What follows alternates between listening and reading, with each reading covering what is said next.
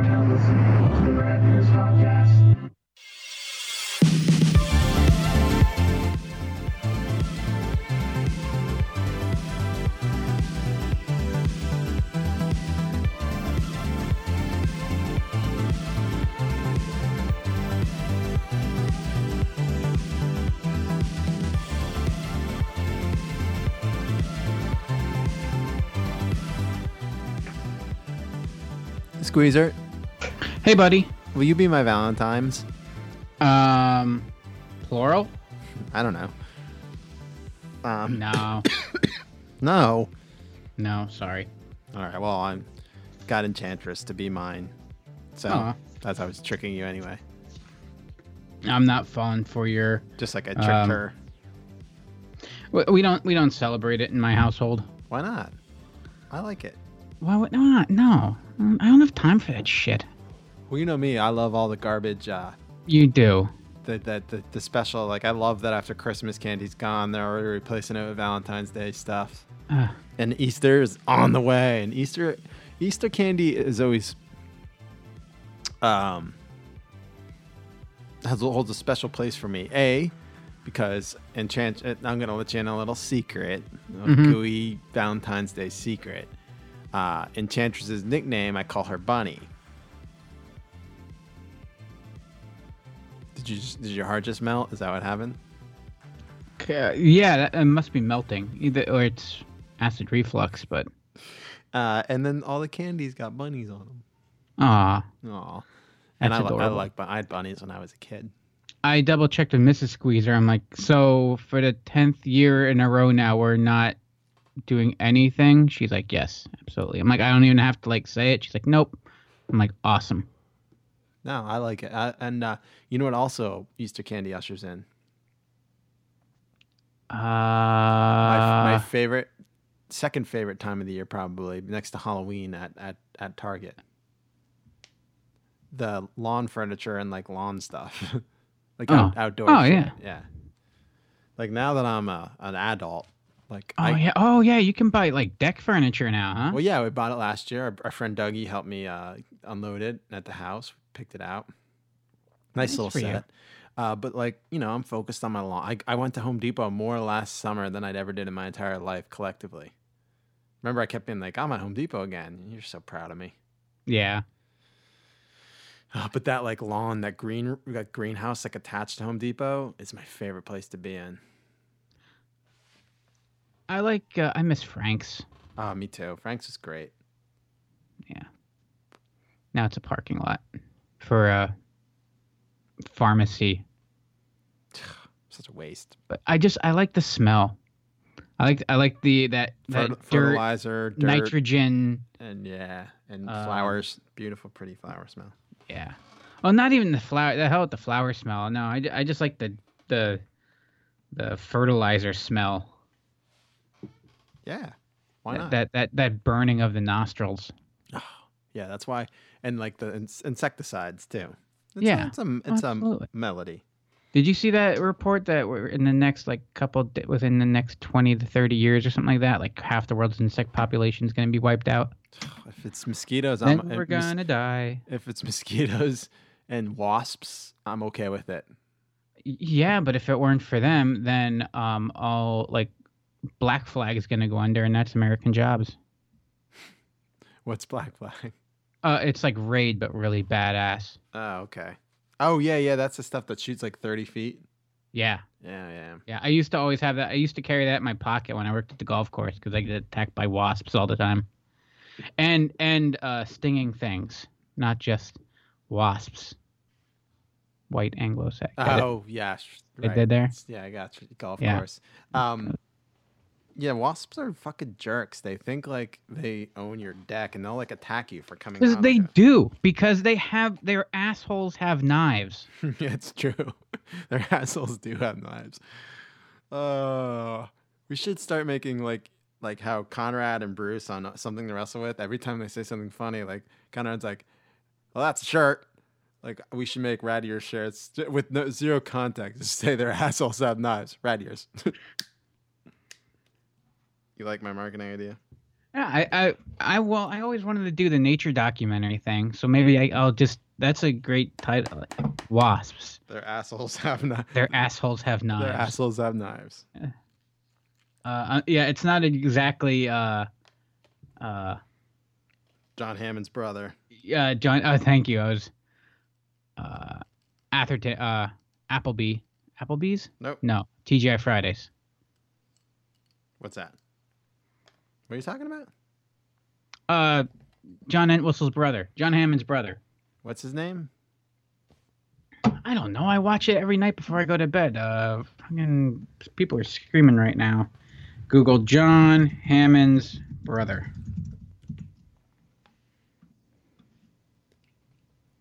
I mean, it's really not John Hammond. It's uh, the Yep, fella- we're getting there. Or the feller who played. Wait, hang on. This is a long way, a long way to get there. Richard Attenborough. Attenborough. yeah, David, David Attenborough. That's what David. Attenborough. David Attenborough. Yes, the renowned and well-respected animal talking guy. Yeah, and he talks That- up an animal. That he, he puts me to bed. If if it's not him, it's either uh, uh painting dude, Bob uh, Ross. Bob Ross, or uh the that guy on PBS that builds shit with other wooden tools that he already built. Diedrich Bader. Uh no, he that's the guy from Drew Carey show. Um, eh, you're you're talking about Tim the Toolman Taylor's enemy, right? No. No. You know who I'm talking. Bob Vila. Bob Vila. No, not Bob Vila. Oh, Uh what's his name? Uh PBS Wood guy. you know what's been putting me to sleep lately? Not not to sleep. Like I've been falling asleep to it because I really enjoy. I just watching it like crazy. Roy Underhill. That's him. Roy Underhill. I Uh, like him. uh, for me, it's been. Uh, I've been going back and watching old WWF Superstars episodes on the network. I know it was it was enthralling. I walk into your office to hang out with everyone else hanging out in your office, and uh, While I'm working, don't forget to well, kind of really because you just seem to be watching wrestling. No, I mean I'm working. Uh, don't. I, when you walked in, I was in the middle of like emailing schools about the work we do, so we can get in and work. oh I know I couldn't see over the crowd of heads. yeah, Um, there's a pretty big crowd. Yeah, that usually happens. It's like they should co- really get rid of the chairs. they come in to observe me working. well, it's like going to the zoo. Yeah, It's they- like wow, what is this What is magnificent do- beast doing? and and they'll just sit there. Like certain people, you know, who I'm talking about, will just sit there and and not a care in the world, just watch me work away. Even when I'm, I I only come in if I have a point to make or I have nothing else to do. So I guess that's kind of you're always allowed in there, but you know who I'm Well, talking about. Thanks. But I know, I know The that host- if you're the- trying to get work done, that I know how infuriating it can be if people are just staring at me. Yeah, So, the the host of a certain show we do will come in and just kick his feet up and want to just talk about the problems of the world. Well, if there's someone that's gonna solve them, it's you. Ugh, I doubt that. Uh, so there's a, some cool news today that I didn't even know about till 20 minutes ago when you showed me. Yeah, I just and I stumbled across it. It was, I guess it came out. Well, I guess you're listening to this like tomorrow. If which you're, you're is listening to this on Valentine's Day, then yesterday at like five o'clock, I think. Nintendo made a pretty cool announcement during their uh, their uh, Nintendo show that they do, which they tell people their Nintendo Direct. They do that. Um, it's about forty minute show where they they just preview upcoming shit. Uh, Xbox tried doing that and it's not working. And Nintendo's been doing it forever. It's been working pretty well. They Mhm. don't they, they don't do pressers anymore. They just "Hey, make a video. Yeah. Um. So they're doing a remake of the one of the best Zelda games, probably number two behind Link be, behind um Ocarina of Time. Ocarina. Uh, that's yeah, that's where I put it. Because I I spent the most time playing this Zelda game out of any other Zelda games. Because Yeah. I I took it with me everywhere I went. hmm um, Link's Awakening, and uh, it's like a 3D remodel. That looks Yeah, it's a complete. sick. Well, of course, it's a remake. It's not like they ported uh, a 25 year old Game Boy game to the Switch. But uh, Yeah, they remade it, reimagined it. Yes, it makes me. Oh, it makes me want to get a Switch. I had no interest in getting one before, and Oh god, this we've only this'll do it. played like an hour of Breath of the Wild, and it is beautiful. Like you'll be completely for how good you are at video games and how much you love those submersive environments. where I just kind of get lost forever. Yeah, um, you you have to cook your own food. Oh yeah, I do it all. I do it all the time. I go fishing. I catch my Red food. Dead. I go. oh, that goddamn cowboy game. Would you believe my copy of Red Dead still in the cellophane? oh, of course. I, wait. Oh, you actually got it? Yeah, I didn't know you actually got it. yeah. My uh, We got. We got. We got numbers. We can put a posse together. who else has it? Uh, the Sven. Ah, I was playing. With, I was playing with the Sven the other day. Um, and we kind of just meandered about, getting lost. Uh, How is the online play? fun. Uh, there's not as much to do right now as single player, but you know, there's a. It's it's a start. Who is? So it'd be me, you, and Sven. Uh, yeah, maybe. Uh, trying to think who else. I don't know who else got it uh, from that clan. But I think some of the the youngins might uh, might have it. Mm. What? Afraid to get shown up? Yeah, of course. Like- you got nothing to worry about. You. Uh, I don't think you have the atten- the attention span. I'm not gonna lie. I, I- think it's one of the most amazing games ever. But I, I, I've seen you play. yeah, I just like to And get in a tunnel Just and run, get in a tunnel and run. There are no tunnel. Well, there are tunnels, And- but uh, run down cops for about an hour. yeah, And, In- and, and I can't. I like to make myself laugh by playing. Yeah. Th- this isn't. You, I'm sure at some point you'll get, you know, you'll get like kicked in the head while a Re- horse is taking a crap on you. But How frustrated you were when Brad and I wouldn't stop killing each other on our motorcycles and laughing about it. I was trying to make money so I can Right. buy new handlebars. You were like the head weasel, and we were like the other weasels in Roger Rabbit. you were so frustrated. Stop laughing! You're gonna die laughing. Um, but yeah, oh yeah, I would get, I get lost. I got lost in Ocarina. That's probably where it started. I've been playing Ocarina. I bought, like I said, I bought it for. Uh, I bought. I bought a Nintendo 2DS, new, all new 2DS XL, and I bought Ocarina of Time for it. Uh, I currently have no other games. I came. I think it came with uh, Mario Kart. I'm caressing my N64 right next to me right now. Maybe I'll, maybe I'll fire it up and I'll just play Ocarina while we talk about uh, Oh, rom coms. That's that's a good segue. We are talking about romantic comedies tonight. Today, I was a little anxious at first.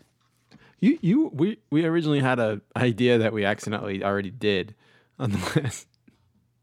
What? What when what we were gonna do for this week originally? Yeah. Well, we wound up being a week behind because we had that uh, road trip show. Wait, wait, but we we're not behind though, right? Not anymore.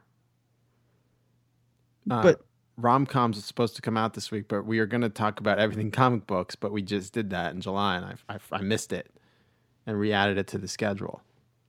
Maybe that's why I was trying to figure out what I did and didn't do. Yeah, and I look back, I'm like, oh, we just and I was trying to be like real creative and go deep, but I kept coming back to the same topics I already talked about before. yeah, me too. and all I want to do is talk about X Men Pogs. um, it's okay. Like we'll we'll go back to comic books like Oh, in yeah. a year, but it was too soon. So I was like, oh wait, we're supposed to do rom coms this week anyway for our Valentine's Day episode. Because Maybe closer to Avengers. yeah, maybe we gave It's in the news. we gave you uh, retro romance last year, and we that was a pretty fun episode. Yeah. You know, that was the last one we did in person. Are you serious? Yeah, that was a year ago. Uh, hmm. When did we do that in person? We did it Where? in on the set. Really? Yeah, Huh. yeah, that was the last one. And I'm, I mean, I love this format we have now. It's so Oh, it's it's a lot easier. We Yeah. wouldn't be able to go three hours and no, no. The reason why you get longer shows now is because we're able to do this format. You know, there was a lot of the time, like i- if you listen to our early episodes, I'm like, All right, my next pick is this. I liked it. All right, Squeeze, what's your next? Yeah, I'm just trying to get done. You, you would, we would do it before work, after work, and then I'd have to drive like 45 minutes home. Yeah, yeah. It uh, this way makes it easier and um, more relaxed because I got my squeaky chair. right. You know, we, we're just we're just helping. We're giving ourselves a little workout before bed.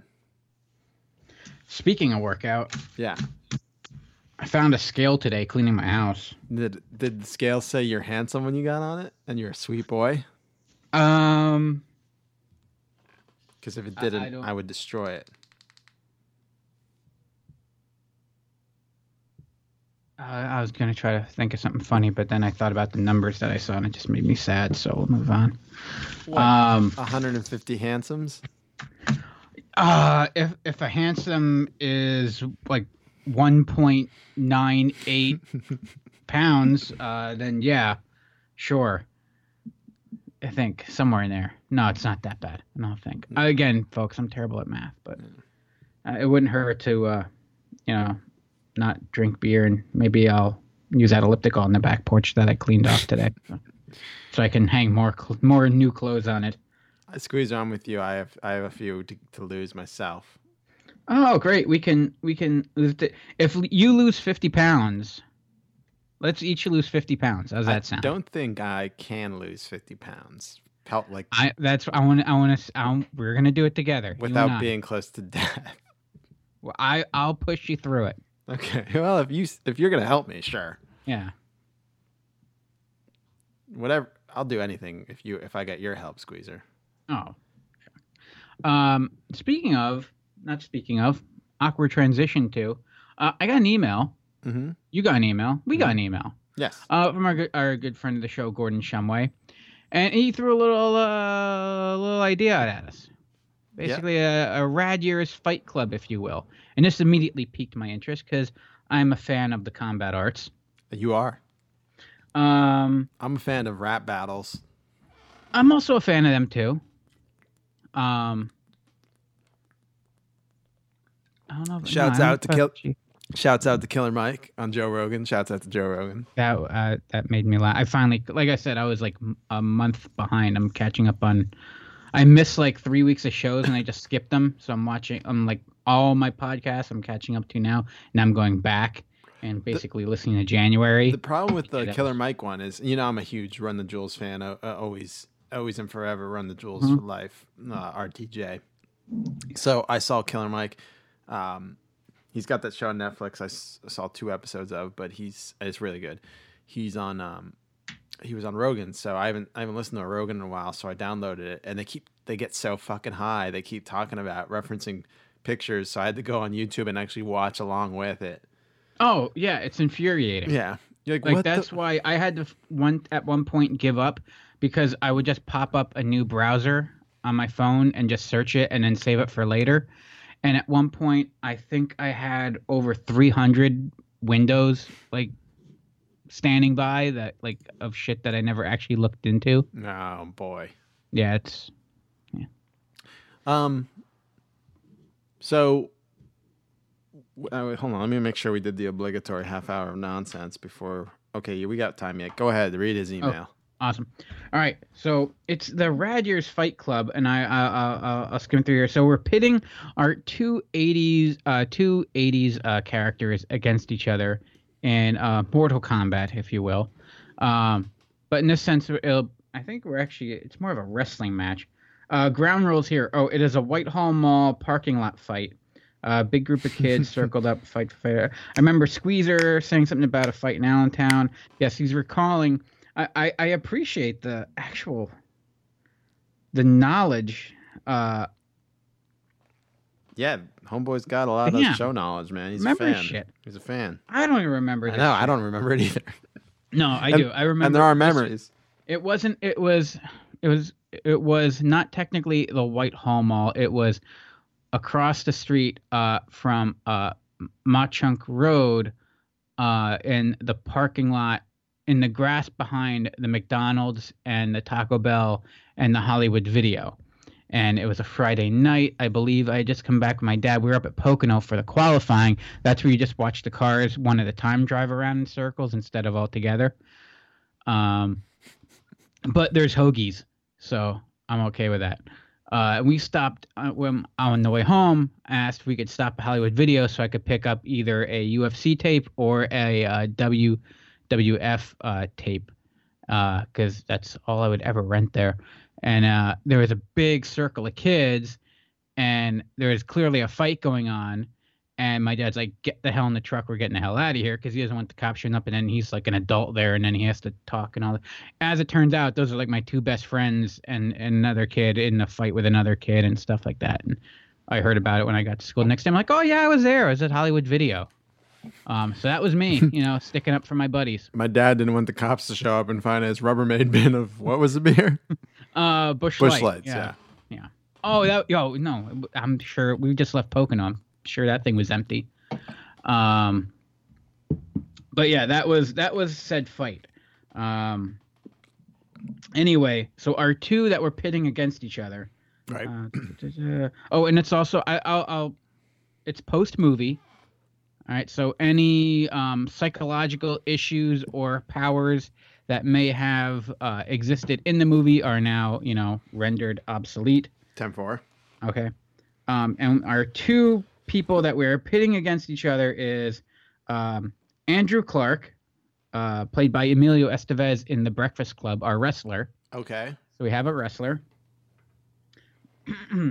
versus uh, Michael Emerson, played by Jason Patric in The Lost Boys. Oh, nice. This is going to be a good fight. Yes. Now, post vampire. Yeah, he's not a vampire anymore, so you can kill him. Yes, so you can. Yes.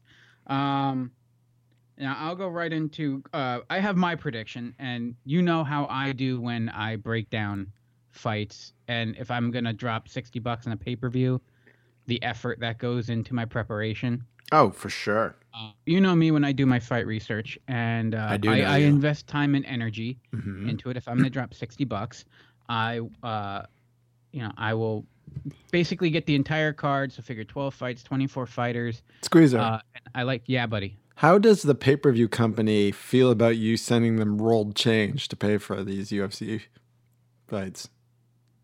Oh, I go there and I, uh, actually, I, I so you hand deliver it? I, I, take my piggy bank in and I, I shake it out on the counter. Oh no, I assumed you. I assumed you rolled the change please. like a gentleman. Oh no, I used to do that. I know how cheap you are. You're probably just like, well, if, if I use found change, I'm not really paying for it. No, no, I'm from the future. I just talk to my remote control, and it's free because I don't actually exchange any money. I just push a button. It says I paid for it, but I don't believe that. It's not leaving my hands.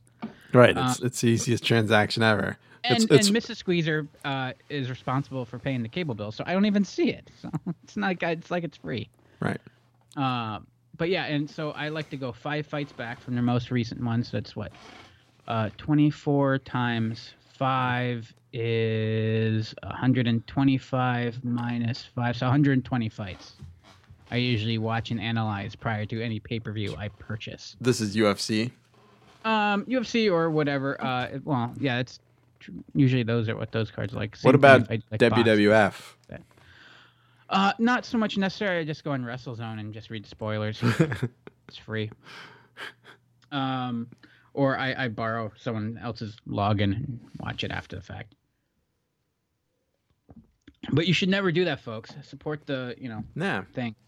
I, I pay for Anyway. it just to watch Yeah. wrestling. Super. I don't even watch the pay per views. I'm like wasted on it. I have it just to watch old shit. Oh no, I'm actually I'm kind of all in on the. Yeah, I'm you're- watching more new stuff now and now. You're More- you're more Mr. New Product lately. I'm trying. I'm I'm giving it I, as long as well. The trick is what I learned is if I DVR it, I could fast forward through all the stuff I don't want to watch. Like the wrestling. No, the wrestling is what I want to watch. No, I want to watch everything in we come from two separate worlds. We I want to watch just wrestling. That's why I love old WWF superstars. yes, because there's no. It's all and even the wrestling, then I would just fast forward through. It's all like squash matches. Yeah. Um, I, I watched an hour long gauntlet match on on SmackDown, and it was phenomenal. Or I, I watch New Japan, you know, all the time now because it's perfect too. It's an hour show, and there's three matches. There's no crap. Um, I love. I need the crap. you love the crap. I need It's that. like- it's I, need that cheesy need two box. You need your wrestling like you need your uh, Valentine's Day candies. Um, superfluous and weird. Yes. All right, I'll take that. Yeah, I gotta look up superfluous. I need uh, the that shitty two box of the model showing off the eagle feathers he just stole off Tatanka.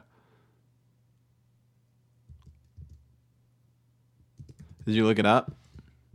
What's it? No, sorry, I was. Superfluous. Uh, Oh, superb. Oh, yes, yeah, unnecessary. yes. I know. it- I especially through being more than enough. That's what I like. um. Anywho, So what? Uh, Fight Club. Alf here. Mhm. So I'll, I'll break it down. Alf's going with Michael. Or no, I'm sorry. He would assume most people would pick Michael. Alf is going with Andrew here. Uh, I'll just read this strip so I don't conflate this anymore. I think this is a really good matchup. Most people will side with Michael pretty quickly, citing his fought and killed vampires, not Twilight vampires either. And we are talking about legit vamp- killer vampires that have been terrorizing a town. Uh, he's he's going with Andrew. Uh, Michael might have killed vampires, but he was kind of a bitch about it the entire time. So, like I said, I didn't watch uh, Breakfast Club because I've seen it like seven thousand times. That and I don't. At no point do I need to see Andrew. I he's a, a state champion wrestler. Yeah. I, I know it. I could see his skill set. Uh, Lost Boys. It's been a little while, so I went back and rewatched it again. And yeah, Michael. Um, I feel like the movie would have ended the exact same way had Michael not have even been in the movie. Yep. Um, cause uh, I think that's why I picked him. between his brother and one of the Coreys and uh, his grandpa with the funky horn on the Jeep. Mm-hmm. Which why would if you're gonna drive through a wall to kill a vampire, why would you blow the horn before like you know driving through the wall?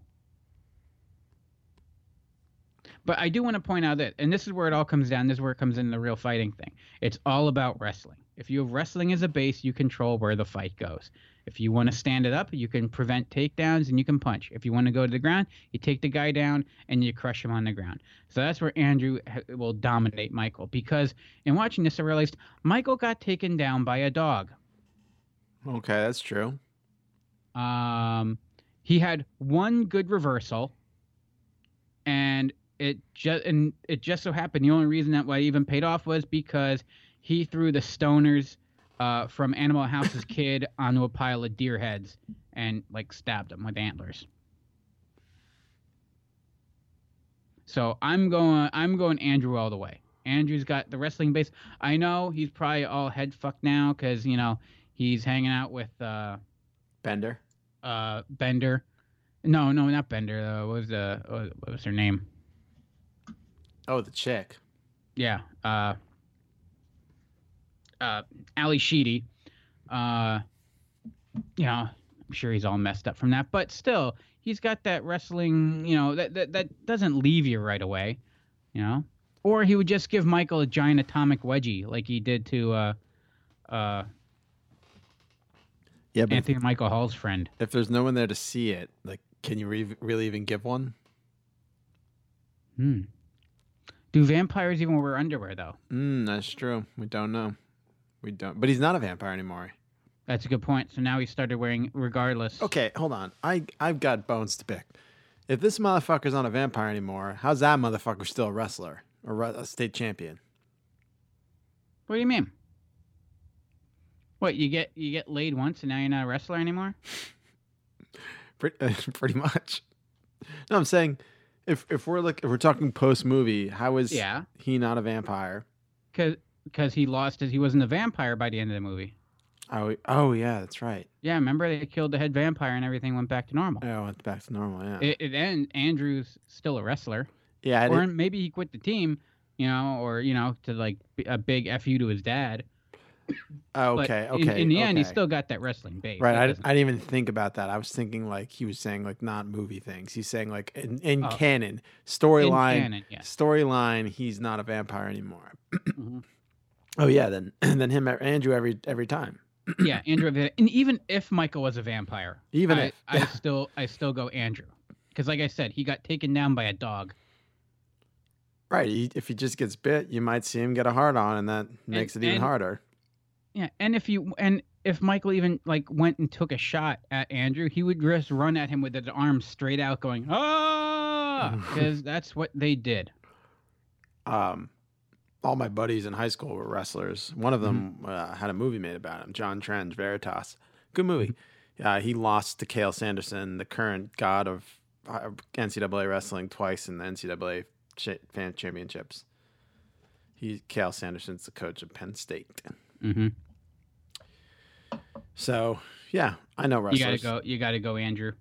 I gotta go, Andrew, just because I know how much those guys used to beat my ass for making fun of wrestling. Mm-hmm. And you do have that uh, vampire complexion, so I we have something to work with. yeah, I am. Well, I used to be. Now that I work outside, I have more of a dark complexion.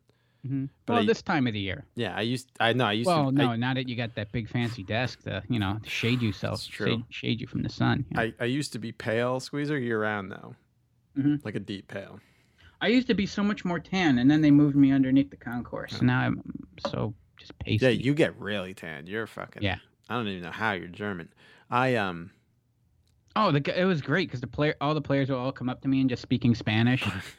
it's like they thought it was Calling you like, Poppy. from Dominican or from Venezuela, and like I have no idea what yeah, you're saying. you and Little Dave, they both think you're Spanish. Oh, but I do want to point out that uh, the real winner in all of this, though, is uh, the uh, he pointed out that even though Andrew gets the victory, the real winner is the saxophone player In St. uh, Elmo's at Fire. the concert. Oh.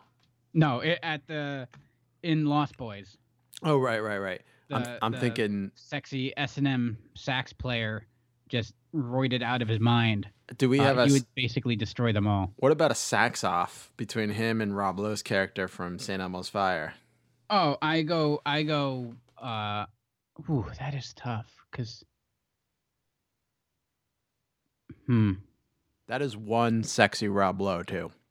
yeah, but uh this uh Tim Capello, who is the sax player in this, he's also he was like the sax player for Teen. He was like a session musician, but he mostly played with like Tina Turner and stuff.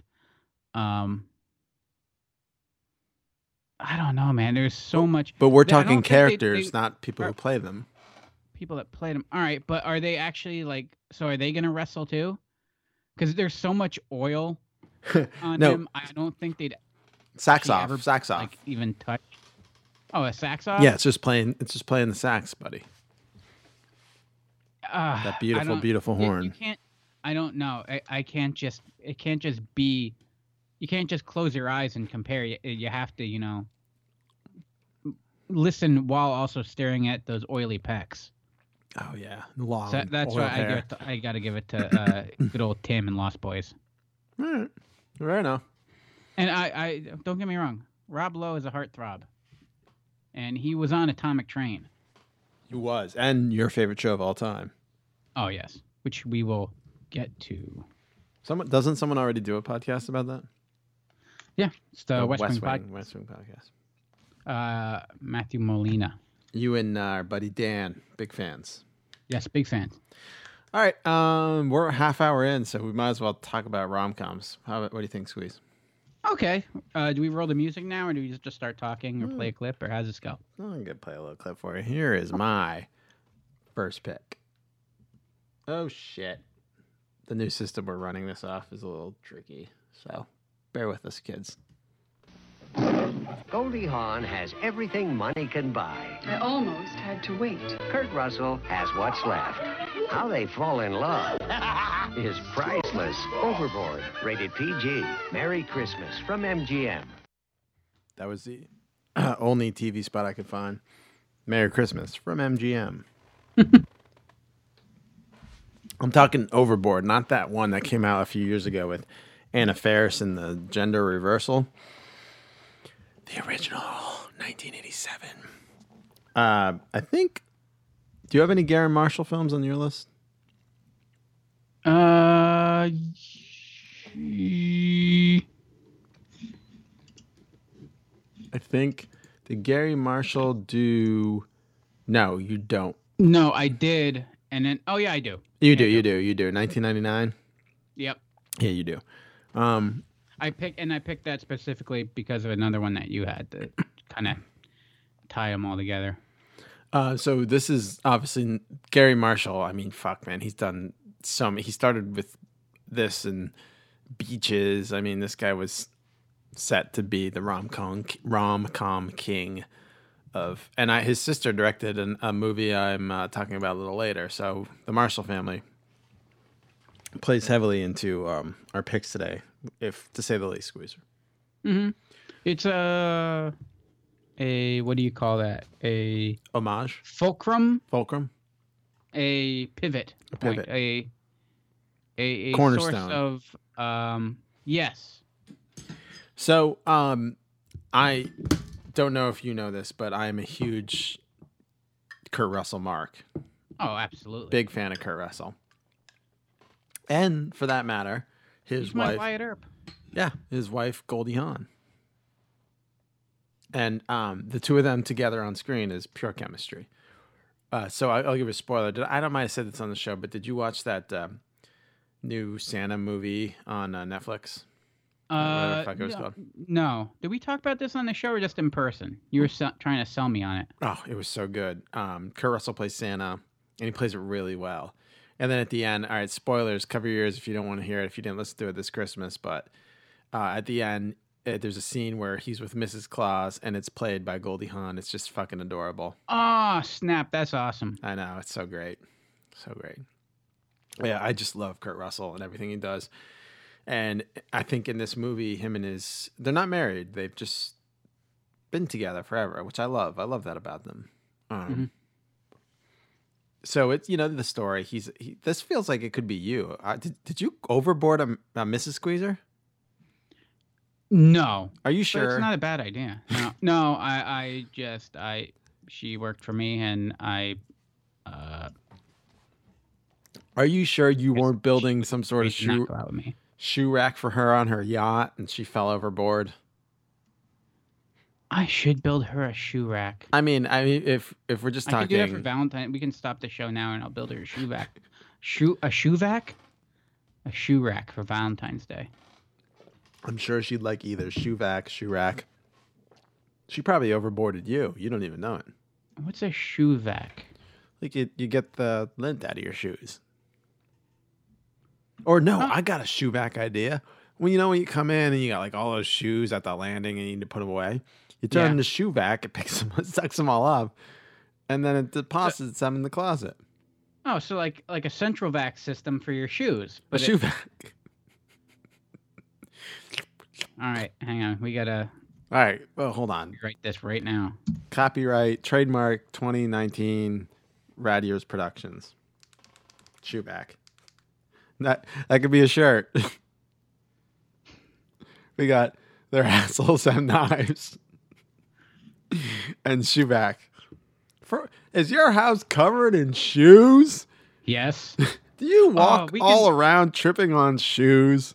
I, I know I know we talk about doing YouTube content. One thing I can definitely do, um, more than qualified for, is to shoot a shitty infomercial. Well, with the And, uh, shoe vac, you don't have to worry about tripping over any shoes again.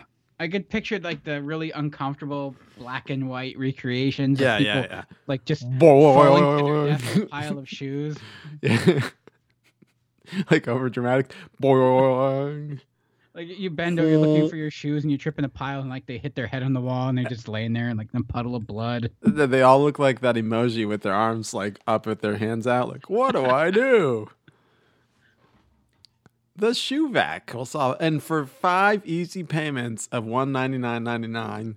Plus installation fees. Yeah, but that's all talked about later. That's all. That's all said by the Micro Machine Man really quickly at the end of the Uh, yeah, and all right, we also need a free. Um, what do they get with it? Oh, like a shoehorn. Yeah. Free of charge. Uh, But uh, that's just not all. Processing. if you order within the next 20 minutes, we'll throw in the mega shoe bag. The if you buy the shoe vac squeezer, the bag we give you for free can hold three Why- pairs of is shoes. Paul Heyman selling me a shoe vac? Or should I do it as Paul Heyman? I, I thought, me I thought you were. Oh, yeah, I'm just, I'm just a high were voice. slowly slipping into it. Allow me, sir, to sell you the shoe vac, sir. It collects three pairs of shoes at a time, but for a small fee, I will throw in the mega bag, which can collect four. four pairs of shoes. Oh, I'm gonna need uh c- can we can we get this thing where it doesn't even have a bag, but it can just empty into like a dumpster? Well, I mean, there's going to be add-ons. a, you 50 could a 55 gallon drum a- adapter that I could just have a barrel of shoes. with the added-on service contract, you get the catalog for uh, accessories. Okay. Yeah. We can't give you that accessory catalog unless you get the service contract, though. How does this work? Does this like is this embedded into your wall and hidden, or is there just tubing that we just run through their house? Oh yeah, it looks like you have like Because I'm picturing this not like just a vat, like a standalone thing. Like I picture it deposits the shoes back in your closet upstairs. So it, it, it's like like the tube system. It's basically like Oh, no, no, no, no, no, no. sneakers. you're talking about the mega shoe vac. Like we're ta- Oh, we're, we're okay. we're selling the handhold one, the mega one, you know, which is at five easy payments of six ninety nine, which is a great price. And I'll even knock half of one of those second payments uh, down to six eighty nine. Oh, if not not not not, not or can Listen, I- I can't give you- 669 six eighty nine, not six seventy nine, but six sixty nine. I can't give you that friend price for long. You got to call in the next 20 minutes. You got to call the 900 number, eh, which is 295 for the first minute, $5 each additional minute. And you within the next 20 minutes and say that Ryan sent you, RK sent you, and you'll get that deal. Secondly, the mega shoe vac squeeze. Uh, your friends might come over and say, I didn't know you had a hamster tubing for your cats. No. See those shoes? What shoes? Yeah, that's right. Mega shoe vac. What it does is, Squeezer, this is an all in one HVAC shoe vacuum system.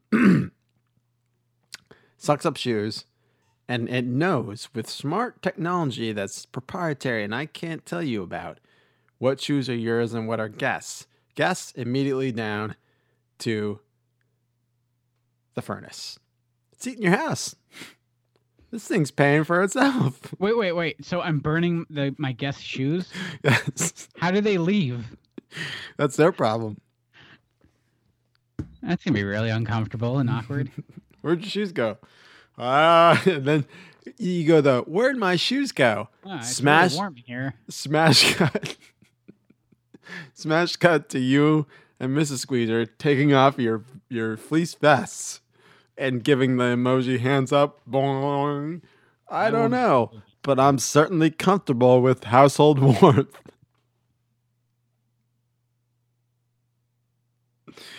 Oh. This devolved quickly.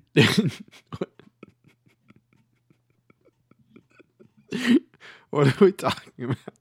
Uh, overboard with Kurt Russell and Goldie Hawn. Shoe bag though. That uh, we saw Overboard. Oh my god, my mom and her freaking like I could pick most of my rom coms, and I've Mhm. seen most of them based on like movies my mom's made us watch. Overboard was one of them. I don't know why she she loved Kurt Russell, like from those old Disney movies, like the Computer Wore Tennis Shoes or whatever it is. Mm-hmm, mm-hmm. He was in tons of those. So, um, and she loved Goldie too. Who doesn't? But uh, so, as far as rom com goes, this is a good one. But like a lot of them, this falls in my like, okay, this is kind of creepy, and you should probably be in prison list. Yeah, yeah. In fact, I, I was going down mine. Uh, not not so much. There were a lot of them though. Like in my my short list of uh, uh, what was the one that was just really fucking creepy? Oh, while you were sleeping. Oh yeah, that's creepy. Well, That's this is, fucking creepy. This is creepy. But a yeah, woman falls off, this. has brain damage, suffering from amnesia, Yes. and he, I don't. Does he rape her? Uh, I technically legally, I would assume it is. Yeah. He starts he makes this woman think she's his wife Mm-hmm. and makes him like his slave, like caregiver to his children. Technically, I'm fairly certain they would. You'd be able to call this kidnapping. It's kidnapping. It's imprisonment, slavery, rape, probably, and mm-hmm. sexual deviance. Yeah. But for some reason, it's fucking charming. yeah. Well, and then you know, she realizes she wanted you know to be an indentured servant in the end. I think my mom would have been okay with Kurt Russell indenturing her as into servitude. What if your mom was already on a yacht? With with my dad Oh, okay, good point. and me and Chris and Lisa. Fair enough. Yeah. Yeah, she definitely would have went overboard with Kurt Russell. But what if it's like Snake uh, Plissken, Kurt Russell? Still. Then I'm all in. Yeah, I would have went with. Mom, take me with. No. that that would have been her response. Hanging out with him and Donald Pleasence. I want my brother would want uh, McCaffrey brothers from Backdraft Kurt Russell. Oh yeah. He wanted Oh, us. I'm sure he had fantasies. oh God, he wanted us to be the McCaffrey brothers so bad. And then that's my Donald Sutherland. Like you burned him, didn't you? you burned the little girl. Good movie. But yeah, Overboard. That's a romantic comedy. Where the I- And I would even say, dare, dare I say, it's more like uh, on the list. There's there's like your true like very stereotypical romantic comedy, but then there's comedies that have like the romance uh, element, and then there's romances that have the comedic element. Mm-hmm. So like on on the scale, I would say this is a comedy with the romance elements. Um, I would concur with that, Squeezer. I will concur. We'll call it the sliding rom com uh, RK squeezer scale. Yeah, yeah. What's the scientific abbreviation? Sliding from Uh, hang on, let me write it out. Squeezer staff. Sliding It's the slide S R C S R C. Uh, sliding rom com. R K Squeezer scale, seven letters. SQ. S S S Q S. Oh, so you The get Circurk. The Yeah. Circurk. Cir- Circ. Circurks. The, Circurks. list. Circurks. Okay. It's uh, scientific, dated people. Treated with respect. All right, uh, let's talk about your first picture, Squeezer. Twas the holiday season, and all through the house, two hearts were clicking with the help of a mouse. Do you think we should meet? Meet? This December 18th, Warner Brothers and the director of Sleepless in Seattle are reconnecting Tom Hanks and Meg Ryan. So who is he, I wonder? Oh, why are you touching that? You've got mail. May I please come up? Rated PG. Starts Friday, December 18th. The rom com for the internet generation. Uh, this was I was trying to figure out was this like the first one that really took advantage of that uh, internet tech landscape to kind of push its story. No, I think that was the net, the 1996 picture by Sandra Bullock. Well, Wait, this Yeah, might but- have been 95. When was this? 98? uh, you got mail with ninety eight. Yeah, but the net wasn't a rom com. That's true. Well, to some people. Well, yeah, I'm sure. Um, but I mean, it's it's Tom Hanks and adorable Tom Hanks. So adorable. and Meg Ryan. In this was their, I think, third film together. Yeah. Um, which is funny because, like, you think of, uh, and we'll get to them. There's a certain uh romantic comedy couple out there, that, like, oh, they're in everything together. And no, it was two movies, and we will get to those. Yeah. Um, we'll talk but- both of them. Yes. Uh, but Tom Hanks, Meg Ryan, uh, they got uh, first they were in Joe versus Volcano, and then they also did Sleepless in Seattle, which, without even thinking of it, I just put Sleepless on in Seattle like on my like short list Is that a along with this. Is that a I'm rom like, com? yeah, I guess I never seen. I've more romance. seen- Yeah. It's, uh, it's not. It's not a, as a dream as like uh, doughy eyed as this. This really is. I'm not gonna lie, and I come off as kind of a an ass sometimes. This is a really sweet movie. Mhm. I'm not. Uh, I- I'm not gonna uh, phrase it any other way. Um, there there are some rom coms out there. There are movies out there in general that just people do really, you know, creepy shit like you know kidnap a amnesic woman, or you know just the, the characters. There's always someone that's unlikable, or that that everyone has. These people have issues that you just you would not want to actually even be friends with that person Yeah. um or and then there's also like the the the awful they the the real cheap out with the boyfriend and we'll get to that in um one of the movies too like or like the the they just make the the other partner that they have to like ditch for their new love like so easy. You know this this didn't have that. This is such a like a sweet very simple um story of, of two booksellers in the mid 90s uh, using the internet um, which I, they don't see any foreboding whatsoever in this movie right. as they're using um, the internet and talking about their book selling businesses. Um, Tom Hanks, who is the own, Joe Fox, who owns uh, Fox Books, which is like basically the Barnes and Nobles borders of its day. They're coming into town and wiping out, uh, not intentionally, but eventually it's going to happen. Um, all the mom and pop bookstores that Meg Ryan runs. Can we do a can we do a sequel where uh, Joe Fox realized that he's been hiding something his whole life and has like a what app relationship with uh, Jeff Bezos of Amazon? Oh well, I actually already had. Sorry, uh, I didn't go that route. Uh, But I already, I already had a sequel where uh, Fox Books gets absorbed by a pet food company that's a subsidiary of an uh, internet service provider company, and then he has to go and work with Meg Ryan in her shop, and her bookstore basically just sells Funko Pops now to stay afloat. Oh, I mean, I'm sure she would. I kind of took it to that next level. How the big bookstore killed the small bookstore. I guess because a small bookstore is making a comeback because they sell like exclusive vinyl and Funko Pops. Yes, It could be like a pegging situation. interesting. You like interesting. You like where I'm going with that?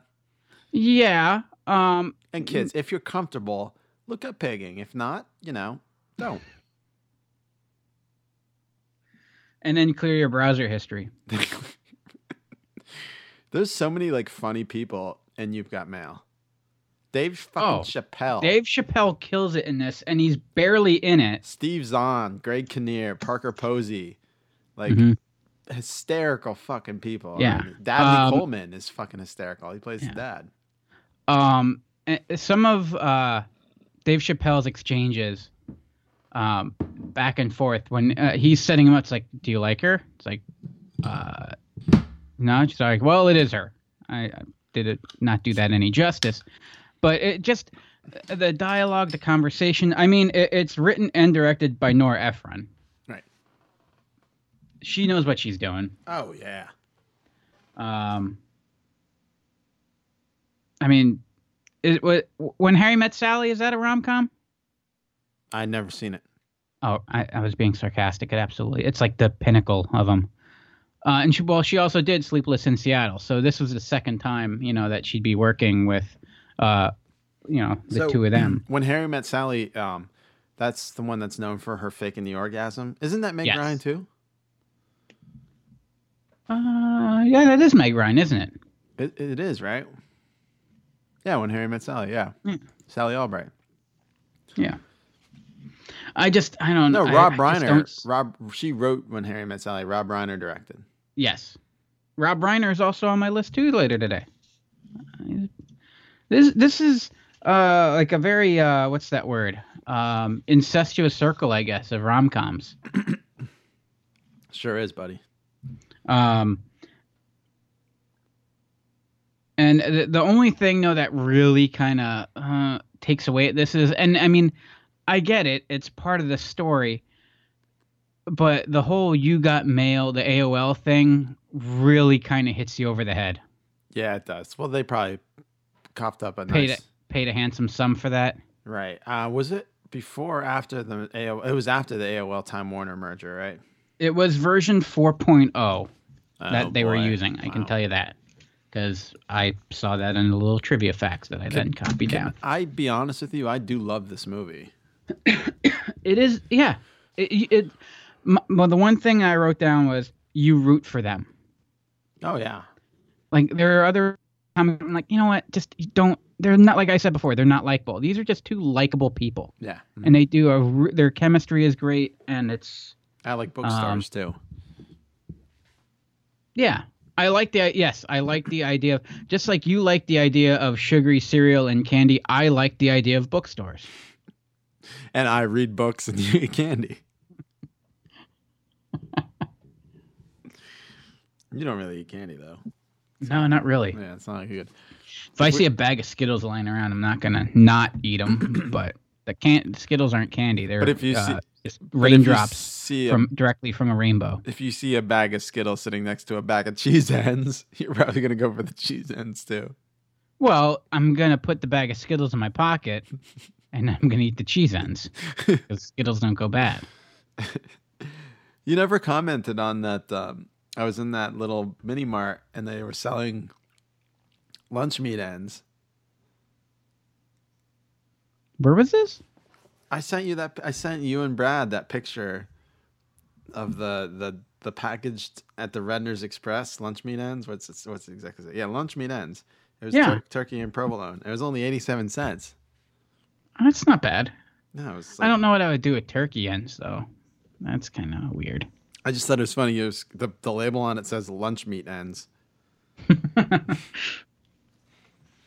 yeah, so you get a I, I do like a good uh if, if I had to go ends, I would go like a Lebanon bologna end.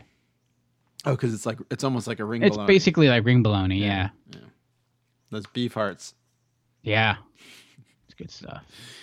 Oh, anything else on you got mail? Uh no, it's just uh if if you gotta pick a romantic comedy for this Valentine's Day, this is one of those that isn't infuriating. That's true. The, my next one isn't either. And it- it's so at the same time it is so time stamped with the AOL thing, and especially for this audience, if you do have to watch romantic comedy, uh, you kind of get a chuckle out of it too. Yeah, just yeah, little retrospect. Right, and and when people actually feared big bookstores, and they weren't just as fucked as the little store. Mm-hmm. Uh, okay. Um, my next pick is probably one of my top ten favorite movies, not just rom coms. Ah.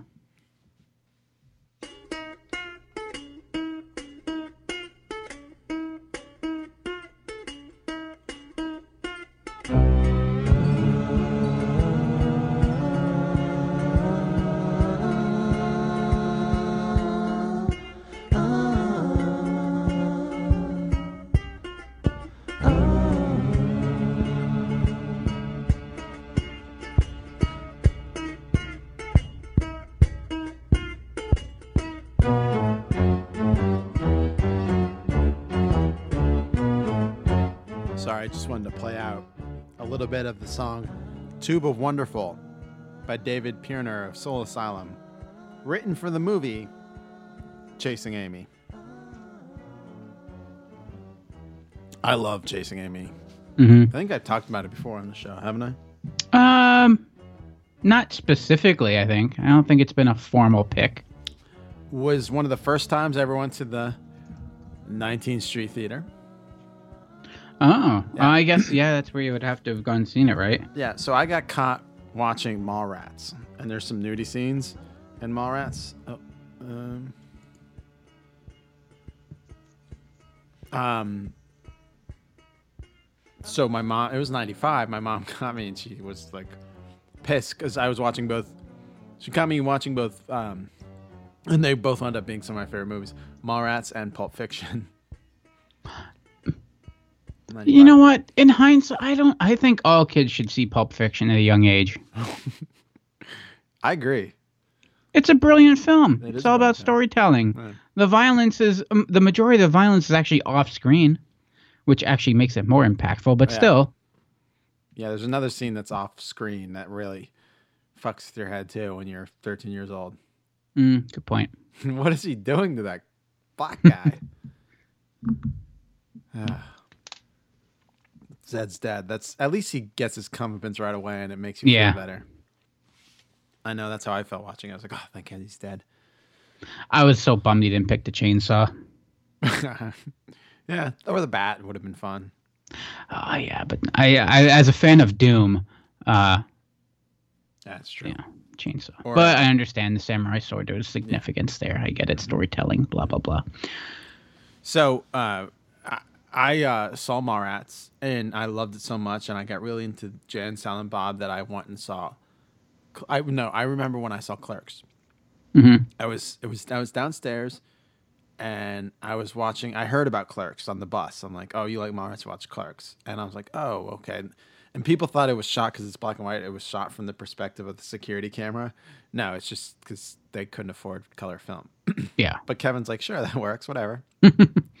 so, um, my friends were talking about Clerks on the bus, like, oh, you like Mallrats, you'll love like Clerks. You got to see Clerks, Clerks, Clerks, Clerks.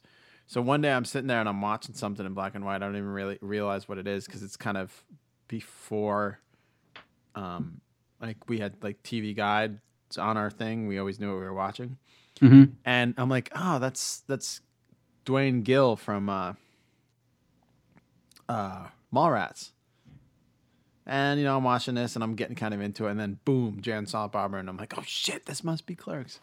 And it is now uh, a top five for me. It's a movie I watch constantly. You know how much I love Clerks. hmm You know, it, it, it Clerks like I don't know what the word to use for my style of filmmaking. like Clerks, you, knowing me and knowing Clerks, hmm Clerks is a big film for people like me thinking, "Oh, I can do this." Yeah. You know, I'm all about telling the story on the page, not through the And and not caring about not through the lens or anything. Anything. Yeah, right. Um. So yeah, uh, that led me to. Then I heard they were in production with the third movie. I remember I saw the trailer for Chasing Amy, and I'm like, it's the it's the guys from like Ben Affleck. No one knew who the fuck he was yet. I'm like, it's the guys from or Jason Lee for that matter. I'm like from Mallrats. They're in a new movie. I'm like, it's by this Kevin Smith. You know, because at that point we're all like Kevin Smith, Kevin Smith, and um. I just assumed it was like Mallrats too. It was the same characters. That's what I thought. I was like, and they're friends now. like that's how stupid I was. Uh, Well, no. And I want you were you were what like 13, 14? 14, yeah. So when I watched it, it really didn't hit with me because it wasn't like slapstick, stupid, funny like Mallrats, No. and and it wasn't like like Clerks just pulls you in with good stories. They're talking about Star Wars. They're talking about nonsense. You know what I mean? You know, Like- having sex with a dead guy in the right, bathroom. exactly. The deeper shit in Clerks doesn't really hit you till you're older, and Mallrats, there's no deepness in it. But Chasing Amy is like a really personal and deep story, and it's not Mhm. Just about a lesbian and a guy. It could be about a guy and a guy, a girl and a girl, a guy and a girl. It could be anything, because it's it's a, it's a story that resonates with a lot of us. And by the time I'm in college, you know, and I've you know actually had girlfriends, like I completely got chasing Amy. You know, letting your own insecurities come back and haunt you. I do it every day. Right. Exactly. And um it's it's also funny and like the story behind them making it for two hundred fifty thousand dollars. So Kevin like pitched this and this is stuff that's not on Wikipedia, but if you've seen I mean if I, I've listened to Kevin speak forever. hmm He's told this story. But he pitched the story, he gave the script into Miramax and they're like, Okay, but you can't make it with your friends. We want to make it with David Schwimmer and Drew Barrymore and Jon Stewart. And Kevin was like, I'd rather because they were going to give him like 13 million because he just made a huge budget, well, big budget for him, Mallrats, and they were like, give him another big budget, but you got to use these actors. And he's like, no, no. What if I do it for two hundred fifty thousand dollars? Uh, can I use my friends? And like, yeah, sure, whatever, fuck it. And then poor Scott Mosier. That was like that was like me as Kevin and you as Scott Mosier. All right, we have two hundred fifty thousand dollars. That's more than enough money. Let's get this movie made. know how much it costs just to rent the camera? Right. The story Location fees. the story of them almost like ruining their comic book, their their con they made at the beginning because all the lights were up near the sprinklers. Oh no, Yeah. And this isn't like modern day LED lights. This is I wouldn't use them anyway. So there. yeah, I mean I prefer like when they get rid of incandescents completely and they're illegal to buy, like lighting and television will never look the same. No, I I, don't think it's ever gonna go. There's always gonna be something there. They're they're making it illegal though to make incandescents at some point, right? But that's for home use, not professional. Yeah, it'll be professional use, and then it'll just be more expensive. Yeah, they'll just be super. Bulb will be a hundred dollars. Uh, yeah, this is. Um, I mean, it's a it's a special movie, and if you've never seen it, I mean, it's crass and it's it's dated. There's some things, you know, in there that you can't get away with saying in 2019, but in two, 1996, at where Kevin was in his life. Uh, you know, I like Dogma, but a lot of people say this was his last movie where he actually had something to say. Uh, even you know, he might say like he he always says I'm known for Clerks and Chasing Amy. You know, uh, um, but I'm excited for Jay and Silent Bob reboot. Yeah. I have an idea how to make Clerks. Clerks would be more poignant in 2019 almost than it was in '94. I think. Hmm. Think about a clerk's job now, where most of them are going the way of the computer. Oh, you have even less to do. Yeah. Right. Well, what's the business next door? Because you don't have a video store now. Exactly that too. A video store. It's, So what do you have? Um. Let's see. Uh, What replaces the video store? Starbucks. I guess because I mean, to me, like the video store, like it it's it served a different purpose. It wasn't just a store. Vape shop. Vape shop, I guess. Yeah, it was. But no, because your convenience store is your vape shop. You know, it's Oh, vinyl record store. Yeah. I guess. Hmm. But, a Funko it- that- Pop comic book shop. Funko Pop shop. In. Yeah, I don't think it can be replaced. Like a hot topic. a hot topic. Yeah, I don't. But I don't. I don't think there's anything today that fits that same style or mold or purpose that a video store served. Where it was like a community, you know, and you had your clerk that was supposed to help you out picking a movie. I think you're romanticizing a video store more than I, I, I- as a community. Like, how was it a community?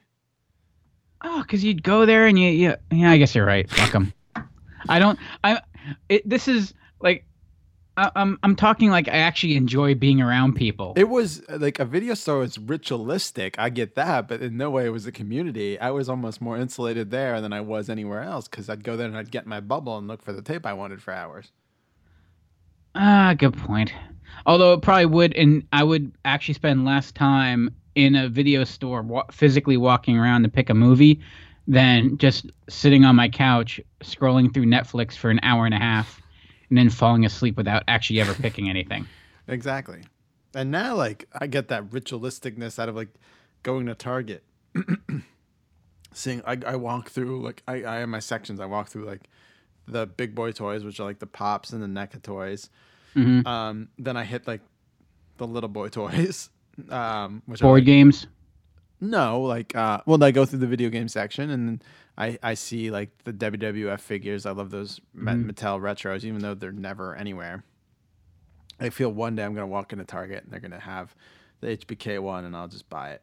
Um, I look at the Jurassic Park toys, the S- Star Wars for our buddy Jason.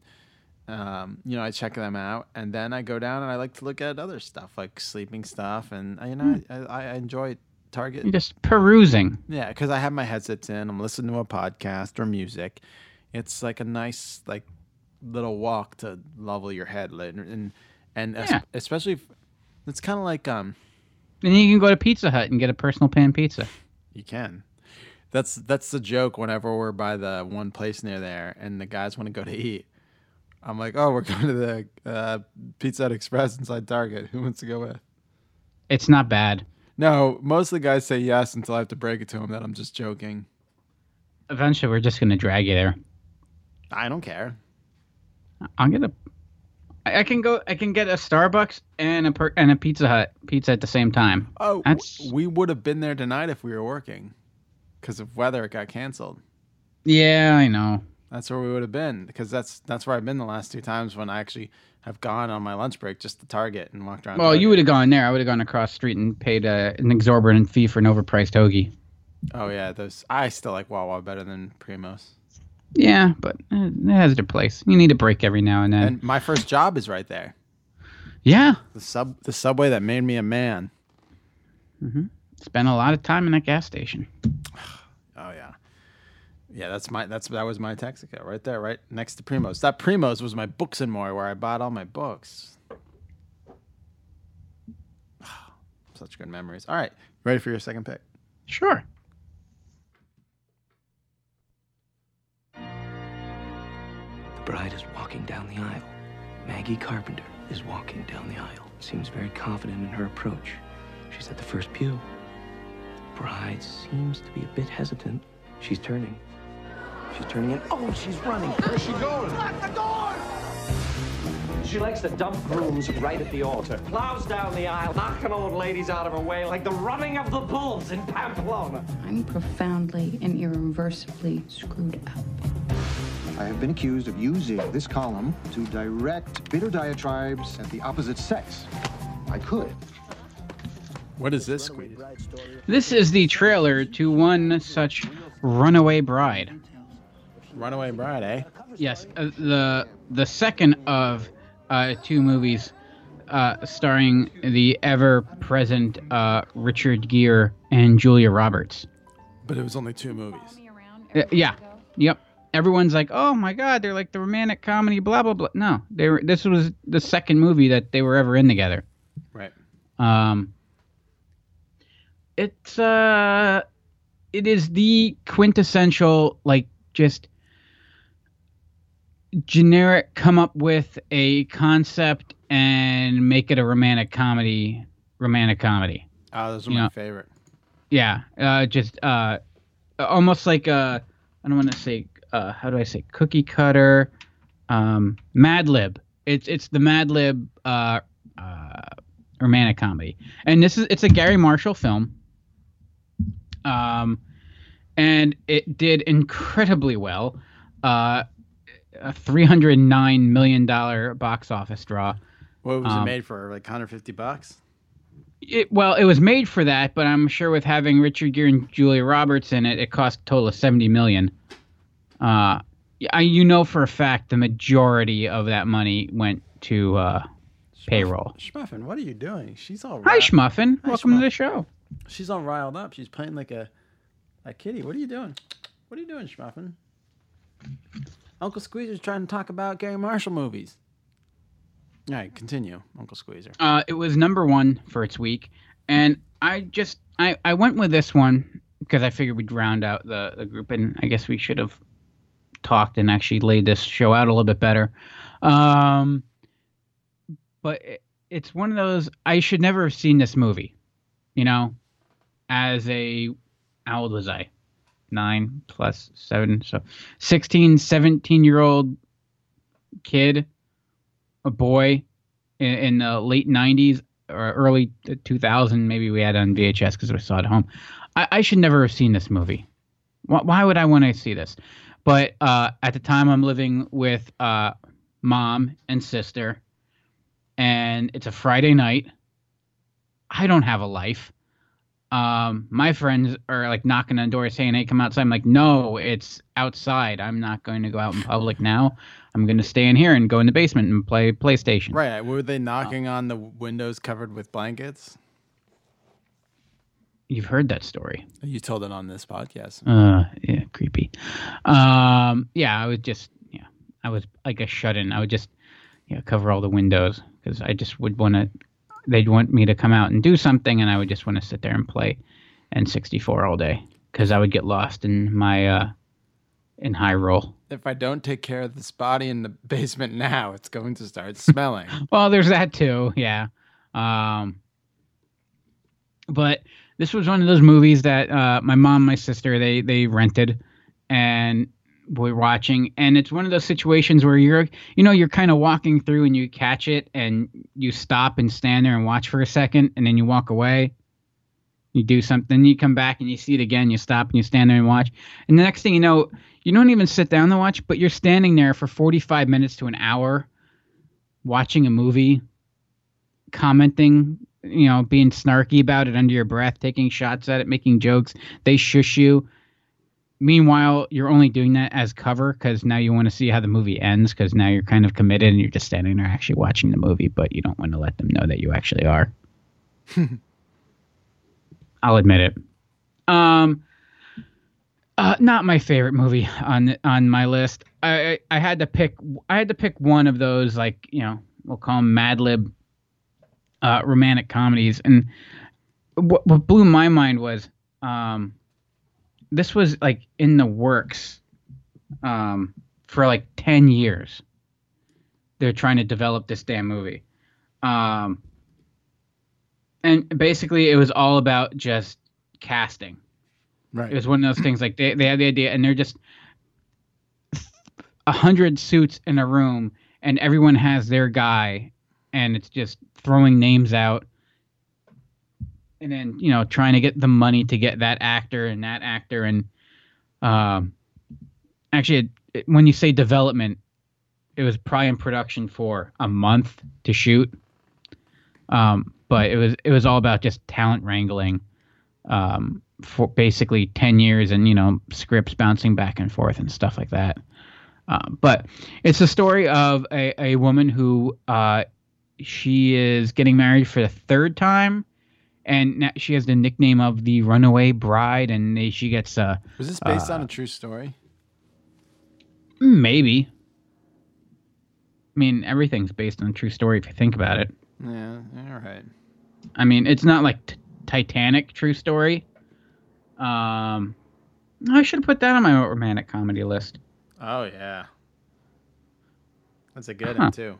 yeah um I like when you draw me like one of your French girls. Uh, but it uh, what was I saying? Oh yeah, she uh, gets all this attention, and so they send in this reporter from New York, and it's this uh, it, it's just playing against the whole stereotypical uh, New Yorker, East Coast snobby, uh, big city reporter going into the little town kind of thing. mm-hmm, It's like it, it, you know, you almost think that like you, you ask yourself, is this a parody or is this like putting holding up a mirror to romantic comedies or, or anything like that? And the answer is no, it's not. It's just kind of following along the tropes. Um, and he's following her, and by basically being the reporter and following her around, he gets to know her, and he falls in love with her blah blah blah. He stands up for her. He ends up kissing her at the rehearsal dinner. Uh, the guys from law and order svu who she's going to marry punches him in the face. Um, and then uh, they go their separate ways and then she ends up back in new york and then they have this big monologue and uh, uh, that's it and then they yeah then they get She married doesn't run away bride from him. she doesn't, because then after the credits, they show a little clip of them like playing in the snow. So like, look, like six months later, and we're still together. But did they yeah. get married? Because he, because he, yeah, they got married. They got they eloped. They didn't have like a big ceremony. So I guess like the whole point was that she she learned that she was just pretending to be someone else to appease everyone, um, and that no one married her for I don't I don't know like they were marrying her because they she was famous for being the runaway bride but I mean it's only the third time so it's not like she did it all the time. Wasn't I mean, that that would mean like the second guy she ran away once, and then like the, so the third guy. Oh yeah, and Christopher Meloni, who you know plays her boyfriend, he plays like this real over the top jackass, uh, like jock coach that's doing all the stereotypical like you know, uh, Hit the showers, boys. yeah, that kind of stuff, like you know, like mind game stuff, and yeah, toughen up, you got this, and picture yourself, mental imaging of you walking down the aisle, and it's just exhausting. I th- I'm exhausted listening to it. Yeah, sorry about that, but uh, I felt like this was necessary to round it all out. Okay. Uh, eventually, in reverse, in a sense. Makes sense. Um, oh, also we get some good FedEx truck product placement in there because she ran away in a FedEx truck. I'm sure that cost them a pretty penny too. you, if you want the runaway bride to run away on a FedEx truck, doot doot doot. I mean, if you think about it, it was also 99, so it was around the same time as you got mail, and I'm sure there's, uh, you know, word going around. It's like, hey, we could stick a, we can get some ads in these movies. I bet that guy uh, who's gonna marry her um, would have liked to be on the FedEx plane that crashes in Castaway to get away Oh, from yeah. her. Huh? No. Well, I mean, yeah, I get it because Tom Hanks was in Castaway, Am I reaching? and we talked about Tom Hanks two movies ago, We did, and um, that's there's FedEx in that movie. and there is FedEx in that movie, and there's a romance. It's true. There's a romance between a man and a volleyball. Yes. All right. Um, I think it's my turn again. So, without further ado, Mr. Squeezer. So, okay, like right now, for example, the Haitians need to come to America. But some people are all, what about the strain on our resources? And it's like when I had this garden party for my father's birthday, right? People came that like did not RSVP. So I was like totally bugging. I had to haul ass to the kitchen, squish in extra place settings, and like people were on mismatched chairs and all. But by the end of the day, it was like the more the merrier. And so if the government could just get to the kitchen, rearrange some things, we could certainly party with the Haitians. Wow. You guys talk like grown-ups. Oh, well, this is a really good school. I'm talking the movie Clueless from 1996. Squeeze. The Haitians. I know exactly why you picked this movie. I'll let you get to him. I mean, get to it later. Oh, oh, it, it was 1996. I was a growing boy. Is that what we're talking about? No, I was talking about you being infatuated with Paul Rudd. Oh, oh, God damn it. All right, so I, I have to be honest about my Paul Rudd infatuation. Mm-hmm. I used to not like him. What? Uh, in this movie and Romeo and Juliet, I thought he was trying to be like a pretty boy douchebag. Like I didn't get his charm yet. Like I didn't fall full in love. At that point, I was in love with Alicia Silverstone. Ugh. I didn't meet. I get- I didn't fall for the charms of Paul Rudd yet. So it wasn't until I think it was Judd Apatow that really let him off the leash hmm and was like, just do Paul Rudd things. That's like my favorite thing about watching the Ant Man series of movies. Like we just watched Ant Man and the Wasp last weekend. Like the director said he just told Paul Rudd to do Paul do Paul Rudd stuff. Like when he's like like around the house doing nothing. hmm And it's it's fucking hysterical playing like that little drum set. Have you seen Ant Man and Wasp yet? hmm Yeah, when he's playing that drum set that they get the Yeah. ants to play, like he's he's so Paul Rudd in that movie. Oh God, Um, you can't say you're not infatuated with his charm. I, I I think he's fantastic. I think he's a great actor and seems like a really nice guy. Don't you just want to have a beer with him and watch a baseball game? yeah, but your reaction, your shudder, did not say have a beer with him and watch baseball. It more came off as you just you want him to snuggle you. So I'm gonna break his ankles and chain into a bed. So what? uh, Paul Rudd, he's so charming. I think it. I think my favorite Paul Rudd being Paul Rudd movie is "I Love You, Man." I didn't see I Love You Man. Oh, with Jason Segel, it's so funny. So it's it's probably one of the funniest movies ever. Squeezer, you really? I think it's on uh, Netflix right now. I'll put it on my list. Give it no, watch it right tonight. Uh, I started watching those Ted Bundy tapes. He's um. Oh, okay, yeah. We tr- uh, Enchantress started watching those when she couldn't sleep one night when we were on the couch, and I was having like uh, forensic file. It's it's very forensic files like, isn't it? Yeah, 'Cause I, I I, only, I'm only like a half hour in the first episode. So. I was having like forensic file nightmares. Yeah, that, I want to watch all those shows, but most of the time when I tune in Netflix, it's usually late at night before I go to bed, so it's probably not the best time to do that. Right. It was just like scary situations for somehow set to like uh, forensic files, and you weren't a beautiful lesbian being pushed down the stairs. Uh, true. So Ah. it. Spoilers. Oh, we're giving ep- giving stuff away. No, we said that. Oh, that's right. But if you could find the episode, you I still have the pile of stuff we're gonna send people. If you can spot how many episodes are you in? Uh, I don't know. I know.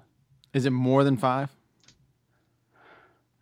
I mean, it might be five, but there's two that I am. At least two. I'm dressed as a woman. So they they probably play thirteen a day on uh, HLN. Yeah. So uh, within at some point you you could find the episode. If you can find and tell us the episode Squeezer is in and what scene, we have stuff to send you, and it's really cool shit.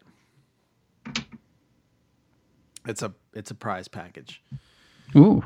He's Squeezer at radyears.com. I'm RK, the letters at radyears.com. All you have to do is send it to us and let us know, and um, we'll ver- I'll have Squeezer verify it on air, and I might not even remember, so I'll just say, yeah, sure, and you get free shit. You get free shit.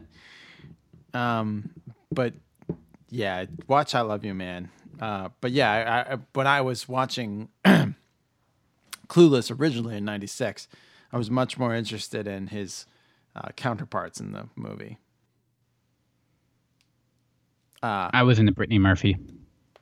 yeah, later in life. God damn, yeah. She was fucking one of my favorite animated characters of all time, Luanne Platter on King of the Hill. Mm, true. ingenious voiceover work. It's only fitting that Lucky, her show husband, also passed, and Tom Petty. He was hysterical also, but um, yeah, that that movie, uh, all, all like it was it was like the coolest movie that came out in 1996. Actually, um, read got caught reading the novelization That's something one of my friends had, and I just borrowed it and our my teacher to punish me jokingly made me read Jane Austen, which I actually liked. and saw its parallels. Ah, read this, you uncultured swine. well, Clueless is Jane Austen. Did you know that? No. Yeah, Clueless is a retelling of Jane Austen. No shit. Amy Heckerling, uh, the director, decided to. Um, someone wrote a script uh, based on uh, her book Emma, and uh, I think that was released in the early 1800s. 1815. 1815. Jane Austen, Emma. So I completely mixed up the author and story, but it's all right. I'm an idiot. Everyone realizes. Emma Woodhouse. She's a beautiful, high spirited, intelligent, slightly spoiled young woman of 20. And her mother died when she was young. She's the mistress of the house. Um, she's smart but has no discipline or anything. And um, it's all about like status and being rich at the time. And um, you know, her finding love. Her neighbor. Aw. Her neighbor, not her stepbrother. Yeah, it's kind of weird. That was always weird. That was probably one of the reasons I didn't like Paul Rudd early on. Okay, because he's like an incestuous. Um, now that's like a you know That's top like five. Uh, top five. That's number one on Pornhub. You sick Huh. bastards. I th- no, I think stepmother is, yeah, which is fine. and I only know that because you told me that the other day. right? Because we were talking about harassing a poor coworker. Yes. Um. Not that we were going to do that. No, no, someone was harassing a coworker. Yeah. Um, I, I don't know. I always thought Clueless was weird because when it first came out, again, like I, I thought it was like you know like a girl movie, so I didn't want to see it. My sister was into it, um, but when I did see, I'm like, this is a funny movie. Yeah. They're making fun of the whole valley culture and the class system in Beverly Hills. Yeah, when, once you realize that it, it's a, a- a jab at that, and it's not reinforcing that.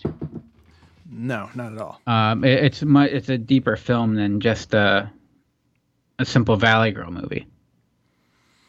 Uh, and they hated going to the valley. Those Beverly Hills kids don't want to fucking go to the valley. No one wants to go to the valley unless you're getting paid to shoot a art film. I guess is a nice way to say it. Uh, art, yes. Yeah, that's what the valley was famous for back in the day. Before they made some rule about certain prophylactics, Prophylactics. that have to be worn. Yeah. Um, Vegas and Miami aren't complaining. Uh, so yeah, Clueless. Uh, also, fucking Turk came out of that movie. That was Donald Faison. Donald Faison start into Hollywood, and ah man, Was that his first gig? that's the first one I know of. I knew of him as. Yeah. I like to know that you refer to him as Turk. He is Turk, and uh, that other guy is JD. I don't know his real name. Zach Braff is JD. I also happen to love on my short list, but I realized it was like an 04 movie. Garden State. It's a top five movie for me. Oh yeah, Mrs. Squeezer asked if uh, Garden State was going to be on my list. She was disappointed when I said no. I'm sorry. Sorry, Mrs. Squeezer. I wanted it to be. I love that movie. That is though why Runaway Bride was also on my list because it. She immediately when I said we are doing romantic comedy, she just shouted out Runaway Bride at me. Well, and uh, Enchantress showed me her copy of Entertainment Weekly. They decided to do the same exact topic this week as we did, and it this wasn't a coincidence. I mean, this was this was a coincidence. It wasn't a. What's the opposite of coincidence? Um, We weren't stealing. It wasn't purposeful. The the cover Um. the cover of Entertainment Weekly is 80s and 90s rom coms. I don't think anyone's gonna can. Uh, I was gonna say convict. Uh, accuse us of looking at Entertainment Weekly and stealing an idea from them. No. Yeah, I know. Uh, Enchantress. Uh, she there was a great article in there, like five things you might not know about. Say anything, and I was gonna go get it, but I didn't want to actually forget it, and then she don't have her magazine tomorrow. But uh, I want to keep that for later when we talk about say anything, because Lloyd Dobler's my man, and I'm saving that for later. We'll talk Lloyd Dobler at some point. We did not forget say anything. I love that movie. Yeah, I actually had a pretty long list I had to narrow down here. I know there's some good rom coms. Um, but uh, yeah, Clueless is mine, and this one I thought we would have talked about at a different period, but Eric's for Valentine's Day. Merry Christmas. The holiday season. It's the perfect time of year to find the one you love. Christmas is time to do something about it. Like what? And tell them exactly how you feel. You've got nothing to lose, and you'll always regret it if you don't. Don't let the holidays go by without love, actually.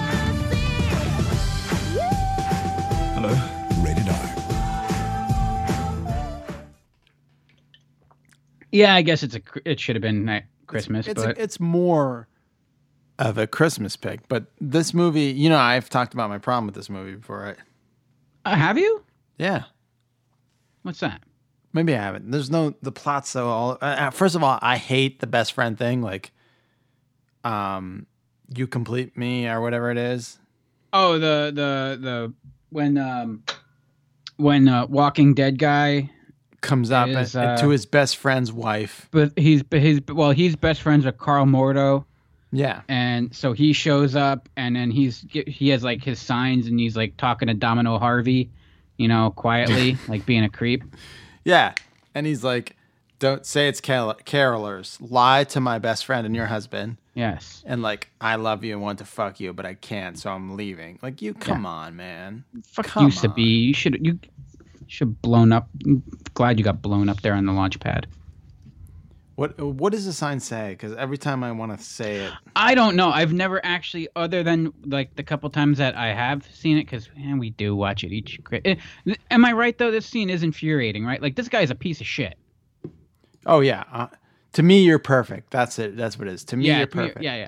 I, I've seen it where like they edit it and like at you know like they. uh I know, I am an it- asshole. they- like they I'm add in different text. Yeah.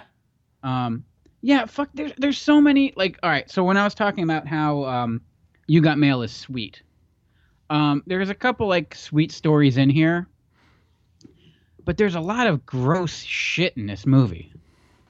Um, Sometimes I drink full glasses of hot dog. yeah. Um, so there's a whole. So there's actually ten interweaving stories. Some of them, like I felt like you could have thinned it out a little bit. I felt like there were stories that they added in. This is like the. Uh, how many episode? How many stories about Springfield was it? Uh, 22 short stories. 22 about- short stories Yeah. about Springfield, right? Mhm. It, it felt like it that was this, um, and that there's a certain certain uh, stories are there to kind of just be like an interstitial to the couple main stories that they have going on. You know what I mean? It's like some are some clearly aren't as important as others. Just look look at like the movie poster or the box art for it, and you realize which stories are important and which ones aren't. There you Oh. go. Hmm. Yeah. Um. Yeah, there's just there's a lot going on, and it's just it's Christmas smut, is what it is. It, it had boobies, so that's a plus. All right, here's Um, all the signs he says. He goes, he holds up a boombox. He goes, say it's Carol Singers. And then he I'm, I'm, I'm sorry if you can't tell the difference between a live uh, pack of carolers, we'll call them that, a pack, and a uh, murder. a, a murder, a murder. You, you can't tell the difference between the the sound of a murder of carolers and a boombox. yeah. Then Yeah. you know what you deserve to have your uh, uh your you best, know, your, a cuckold situation. Yeah. So he says, say it's Cat. With any luck, by next year, next card, I'll be going out with one of these girls. Next card, couple models he cut out of magazines, misogynistic, whatever. mhm, yeah. But for now, let me say, next card, without hope or agenda, next card, just because it's Christmas, next card.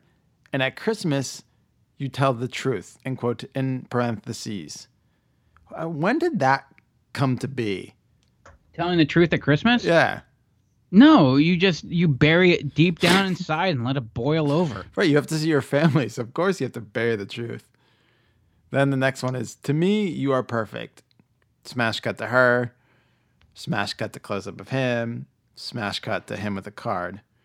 And my wasted heart will love you, next card, until you look like this. Mummy card, smash cut to his face, smash cut to her giggling, smash cut with card, final card, Merry Christmas, drops them, thumbs up, and runs away. I wish that guy would have came out and whooped your ass. Yeah. Um I mean, hell, he, he fought Doctor Strange. He fought alongside and against Doctor Strange. Fair enough. Um I'm just saying he could kick Walking Dead guy's ass. Um and uh, this is all after she realizes he's a total creep because he shot their wedding video and it was just on her the entire time. Oh my god, I know. Do you not look? Look, there, You- there's a way to be creepy and run a camera, and not just focus on her the entire time. That's why you keep your left eye open, asshole. I mean, Mrs. Squeezer didn't get also, mad. so you don't get hit. You know, Mrs. Squeezer didn't get mad that my video was focused on you the whole time. just me the entire time. no, because because I saw you in the footage that you shot of my wedding. I know that's great. Because it was a locked off wide shot, and I could see you walking up to the bar. That's true. No, I was, I was, I was pretty, I was all over it. That footage. You, you, you were there, but there there is a, sh- a point where I'm watching your footage and you walk through your own shot. no, find hilarious. I was drinking. All right. You- You, of cour- as you should have been. you promised me Outback Steakhouse. I did. My wedding was not at Outback Steakhouse. Yes, it was. The after party was at. I had um, Aussie cheese fries at Squeezer's wedding. It was the They- after party they- after the wedding, after you went to the hotel, so got changed. you had your reception at Outback. You don't need to I'm- hide it I- from everybody. Honest to God, if believe me, in hindsight, I should have had it there because then we probably could have got some blooming onions because they shut the fryer off before we got there. I was not No, told that when they- we agreed to show up. They had a blooming onion there, but it was like old, and they had those Aussie cheese fries. You know that blooming onion was supposed to be for the staff that someone had called in a takeout order in and they were going to take it home with them. I the- don't know if people actually do that. I haven't been privy to that at any point before. And you're throwing, you're like, I want my fucking blooming onion. That was when we were walking over, and it was chilly, and I told you to come warm me. Oh yes, my new wife and I'm carrying you. Yeah. well, it was cold. It was very. It was cold. it was. It was a breezy. It was breezy. I mean, it was maybe in in the upper, you know, the lower 60s maybe Yeah, it was chilly. in October. So yeah, you were freezing. Um, it was actually really cold that day. I remember shooting. It was windy. It was, It was very windy. windy. Yeah, it was windy. Yeah. Uh, yeah, we lost the veil just because it was that windy. Mrs. Squeezer was not happy that I was like, "Come warm me," and she's like, "Can I not have him for just one, one, day? day, one. I looked one at her wedding with day. such disgust. Are you Are you serious? He's mine. So you got ten stories. Uh, one of them. So you have the the sad, lonely guy that gives up on love in in the Isles and heads to America. Yeah. Um, and th- th- this is where you know uh, th- this was written by like a a, a 14 year old boy um, because he ends up uh, hooking up with uh, January Jones. Uh, I can't pronounce it. Ivana Milichevich, Mhm. uh, Elisha Cuthbert, and Shannon Elizabeth. Mm-hmm. Yeah, yeah. I'm like, oh, this is this is a sci-fi movie. Yeah. Um, uh, then you got the two uh, like soft porn body doubles who it's always awkward because they're like naked doing like simulated Oh, sex, but that's uh, having like that's Bilbo, right? Bilbo Baggins is one of them. oh, is it? Yeah. Huh. And also the the Jim in the British Office. Oh yeah. Wait. Mm, oh yes. Yeah. It's him. Mm-hmm. I know my softcore porn I- right. stand-ins. Um. So then you got the whole rock star angle where you have like this old washed up rock star. That's that- my it- favorite angle in the movie. It, it is. It is the best angle in the movie. So, um, you got Davy Jones from the Pirates of the Caribbean and his business manager, and um, this guy comes off as like a total uh, a total prick and like So- rock star. There's a thing in England that I didn't know when I saw this movie, but I know about now. The number one song at Christmas. It's like it's more coveted than a Grammy in the States, which according to ratings really isn't that coveted at all. And Drake. Um, but uh, like, did you know about this? no, really. So there's more to it than what you see in the. yeah, it's like a thing in England to have the number one song at Christmas. Huh. and people compete for it. Uh, so yeah, it was a, it's an actual thing. That's then in that, Okay, that so there's more, more, to that. That, that makes more gives the story a little more credence and, then and he's too. like, just fuck all these other songs. Let's make my piece of shit the number one song at Christmas. Yeah, uh, and it is a piece of, piece of shit song. Yeah. Um, but it, uh, spoilers, it ends because it's all about these love stories, and I I think this is my favorite one out of all of it because it really is this weird um, mirror upon the Rad Years podcast where they end up just uh, realizing that they need each other. So he ends up back at his manager's apartment, and they spend Christmas together, um, watching porn and getting drunk. Yeah. Like That's that- a love story, folks. like best friends. Yeah. Uh, let's see. We talked about Karl Mordo. Um, oh, you got uh, You got Liam Neeson's penis and his kid. who? Liam Neeson's own penis. Oh, Qui Gon. Yeah, Qui Gon's in there with his kid. That's Oh, a yeah. cute story. Yeah, uh, yeah. So Qui Gon and then uh, Jojen Reed uh, from uh, Game of Thrones he's trying to hook up with uh, Olivia Olson. Uh, and so, uh, but uh, meanwhile, um, Taken, his wife is dead. So he's basically living vicariously through Jojen Reed and uh, like trying to give him all these pep talks and stuff. And then the kid starts drumming and shit like that. And then uh, Oscar Schindler, he's like, "Yeah, go for it, kid." And he takes him. He goes to the concert and stuff. And basically, it's at this concert where all these other stories kind of come to a head for the most part. Uh, and then he also commits multiple felonies, uh, breaking through airport security. Yeah, that kid would have got his ass tased to sh- Oh, fucking hell. absolutely. Yeah, but then they would have. But then like, Taken guy would have just gone crazy on him. I have a certain like- set of skills Yes. when it comes to TSA agents. Then Darth Maul comes out and just stabs him in the gut. Oh, or oh, I, I Spoilers, he's Jesus also Christ. Ra's al Ghul. Sorry. Yes, Ra's al Ghul. Yes. Um.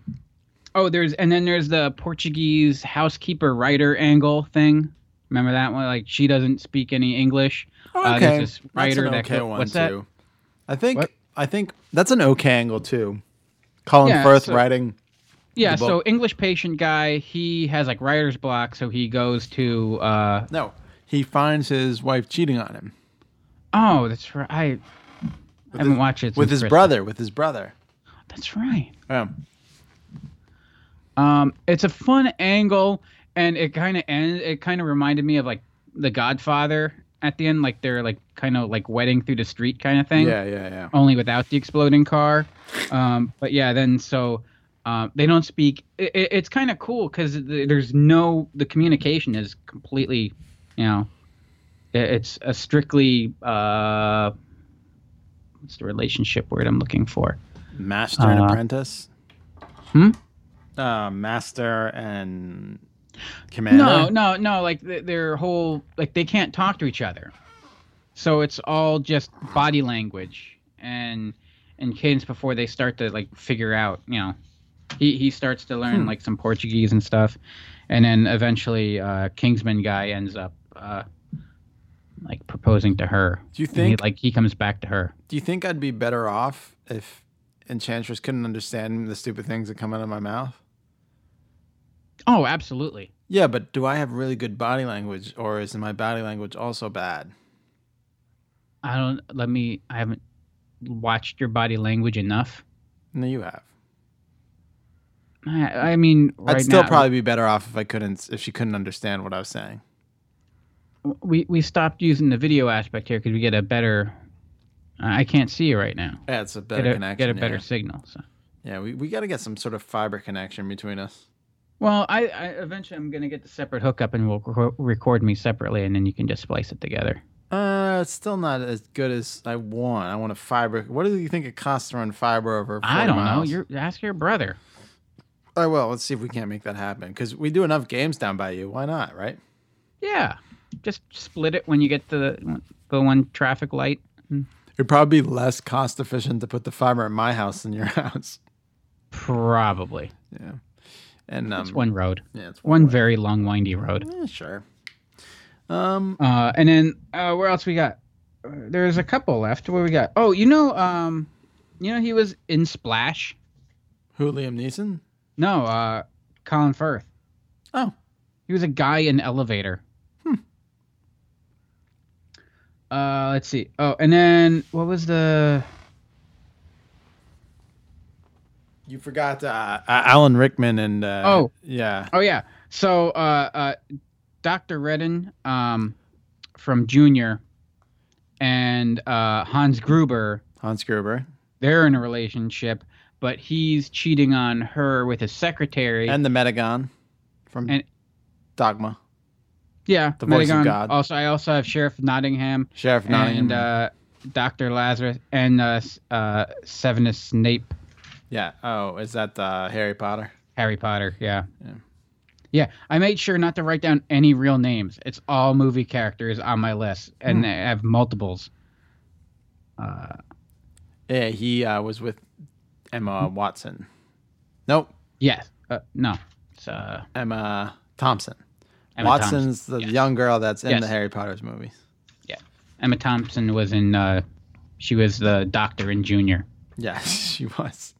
Yes. And she's his Liam Neeson's. No, she's um the other the other the brother the sister of uh the prime minister. That's another um, Hugh Grant. The prime minister. So yeah, so the guy that um got a hooker and then went on Leno. Um, was it Letterman? Also a rom com mainstay with Julia Roberts. He is, yeah, but he also got a hooker. More power to him. Yeah. And and but he's not nearly as cle- creepy as the American president, played by Slingblade. Um, That's supposed to be like a Bush jab, right? uh, I, I felt it was more Clinton. Oh, they said. Oh, yeah, I think it was a mix. They said it was a mix of Bush kinda and mixed Clinton. because yeah, because this is also like 2003, so it was early on in Bush. But just the way like he was, I always took it more as Clinton, the way he was kind of creeping, Creeping on, on her, the yeah. uh, uh, Oh my God. creeping You on the staffer. You have the sexiest accent I ever heard, and I'm from the South. Hillary lost her accent, so she sounded more powerful. I love you. Why didn't they? They should have just endeared themselves to us. Like we know what Slick Willie does. We're not getting mad. Just have fucking Phil Hartman playing him. Oh, that would have been fantastic. He did. Just a straight up Bill Clinton impersonation When he- in Love Actually. Yeah, that would have been. All, I would watch that movie every. completely break it. It go it, it goes right it goes right from a film right into an actual multicam shoot like a Saturday Night Live. Right, and they're at like a fake McDonald's. That was what Phil Hartman. Oh, ah, those were the best. I think I need a six-piece nugget to get through this next meeting. just eating cheeseburger. He's in his jogging suit, just eating cheeseburgers off of people's trays. But sir, you're not supposed to. I jogged a thousand miles this morning. I deserve this. That'd be great. I would have really liked that. Like making fun of W's, like shooting fish in the barrel, but like like doing the Bill Clinton. We're all like, that's right, that's Bill. That's Bill. Even we liked it. Like he was a great president, but you know, couldn't keep his pants on. Nope. Uh, allegedly. I did not have sexual relations with that girl. It's uh, it's what's it, what what was the line? It's what your definition of is is. Yeah. Well, that depends on what your definition of is is. That's fucking lawyering right there. Gee, that's brilliant. Right. His fucking wife's like laboring over him, like like flying over him like an angry fucking bird after a hawk stole its eggs. Like, "Ah, ah," and he's like, "No, hell, I just said I would do an, a jury. I didn't do it." And then he says to the jury, "What the fuck did you expect me to do? She's right there." I got all up in her guts. I'm, we're devolving. Yes, quickly. I think we took a further turn here than we did uh, On the Shuvak? a Shuvak. No, I think the Shuvak was a new one. Shuvak almost killed me. I was laughing so hard. I don't think you found it as funny as I did. I didn't. no, because I'm actually thinking of the logistics on how to actually build one. I was just more thinking of like my favorite joke that I made that you didn't even laugh at was the difference between the standard bag that comes with it and the the more you pay more for the expanded bag is the difference between three and four shoes. I didn't catch that. Yeah, yeah I was proud of that one. Oh, The standard bag you could pick up three shoes. With the expanded bag, four shoes. oh it's actually shoes, not even pairs of shoes. it's just shoes. You can't even f- pick a full two pair unless you get that expanded bag. You know, or we'll give it to you free though if you call within the next twenty minutes. Uh, can we have Billy West sell it? The shoe rack is the greatest invention since the Don. Oh, I'm doing I'm doing Don West, not Billy West.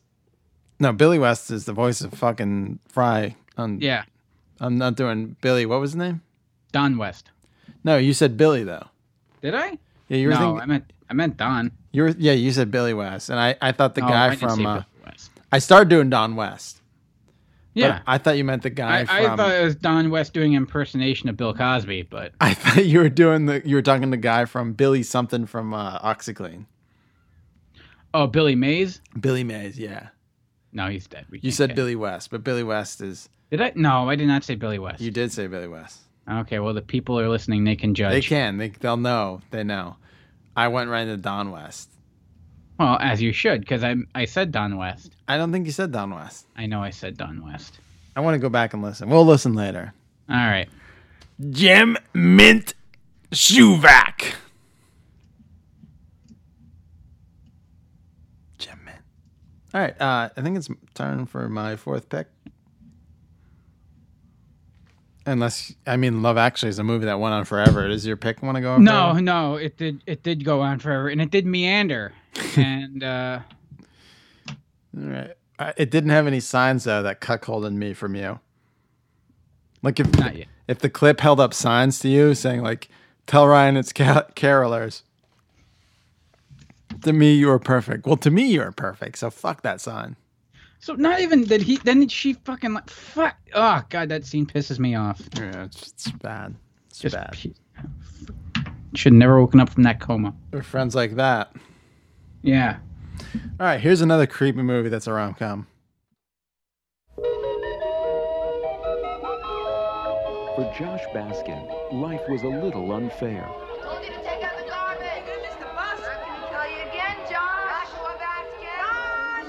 Until he made a little wish. I wish I were big. Sweetheart, it's 7.30. Are you up?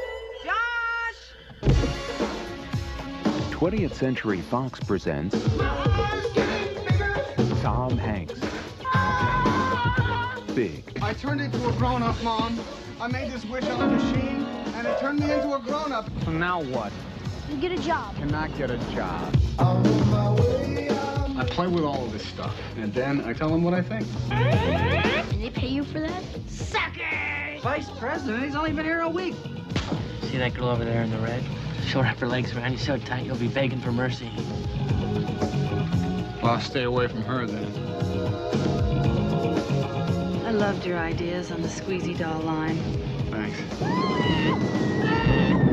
What were you like when you were younger? Oh, well, that wasn't much different. Eject your seat! Who are you? I'm his girlfriend. I want to spend the night with you. Do you mean sleep over? Yeah. Okay. But I get to be on top. What is so special about Baskin? He's a grown-up. How do I feel about what? How do you, how do you feel about me? You're only young once. All right, I had to play a lot of this just so you got the feel of an older middle-aged woman raping a boy. Oh, I thought we were just listening to some more Peter Gabriel. well, that's good. We can. We did last week. Uh, uh, what's it? What's the show called? What show? The show that we played. Rad Years? No, the Squeezer. This old Squeezer. Oh yeah, yeah. Is that what it's That's called? right. We did have a little Peter Gabriel on last week. Right. That's what I thought. That's what I thought you were referencing. This old squeezer. Oh no. No, no, no. We were playing uh, big time in the trailer. Oh yeah, yeah. No, and I know that, but I was ta- I'm talking about like last week. Oh yeah, that too. What, what was the show called? This old Squeezer. Oh, this old squeezer. That's what we're going yeah, with. that's what I'm fucking talking about. Oh, okay. No, I was talking about the big trailer. Right. Well, I thought you were calling back to last week. Oh no, I compl- I don't have that kind of memory. Uh, so this movie is definitely about a woman statutory raping a boy that she doesn't realize is a boy, right? Um, yeah, I guess you got to check IDs, right? right? So they remade this movie with, uh, like a few years later, with um, what's her name? Jennifer Garner. Really? Thirteen going on thirty. Oh, I never. Hmm. Uh, if they would have had a dude have sex with her, like, the police would have arrested the filmmakers. Yes. But And you, you this was, but this was also the this was also the '80s, so right. I do love his tuxedo too. I don't know. I feel like I'm pretty much the kid from Big as an adult. I never would have gone near the um, fortune telling machine. I was just too creeped out by it. Yeah. But I'm pretty much like like that kid as an adult in real life though. But still It's- Yeah, I'm just old. I I think uh, yeah, a, a lot of. I mean, the fact that we're here talking about this and other people actually listen to us ramble on about this stuff, I don't think people grow up the same way anymore. It's because I had I had this epiphany, and you get these people like, oh, nostalgia is bad, and you know you can't look back. That's because your childhood sucked. That's because you had a hoop and a stick. We had fun stuff. So why should I grow up? Why should I give up the fun stuff? I agree. Um, but Big is a movie that's uh, directed by Penny Marshall, the sister Rip Penny Marshall, rest in peace, sister of Garry Marshall, who directed a few of the movies we're talking about. Um, and this movie's just fucking fun because of all the toys, the FAO Schwarz, Robert Loggia, uh, Kevin McAllister's dad is the bad guy, but um, you know, it really is like a fantasy of what we all wanted to be as kids. You know, you think you're an adult, but there's there's real life uh, consequences, which is getting statutory rape by some woman who you just thought was your friend and wanted to wear your Green Lantern ring. Right? Turned you into a man real quick. A little early, before you even really knew you wanted to be a man you think it's all right because it was fun, but it wasn't. Shuvak.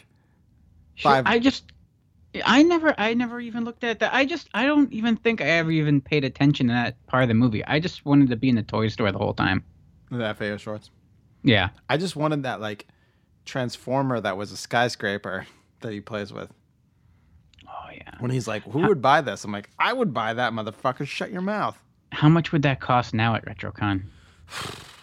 that goddamn fire truck could cost seventy five bucks. Right. We're talking like 7500 Hmm. I could take out a loan. Worth every penny. I, I need I need a loan for a building. Hmm. And it I mean- transforms into a robot. right. Right. Who wouldn't give a loan for that?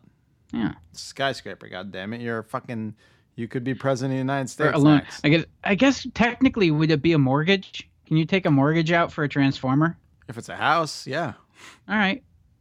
Mark it. Um, but yeah, it's it, this is a rom com. It's albeit if you look at it from a different angle, it's a quite creepy rom com, but it's still romantic and a comedy. Uh, so I will now let you go over your fourth pick, which is a, a good late late edition ad for you.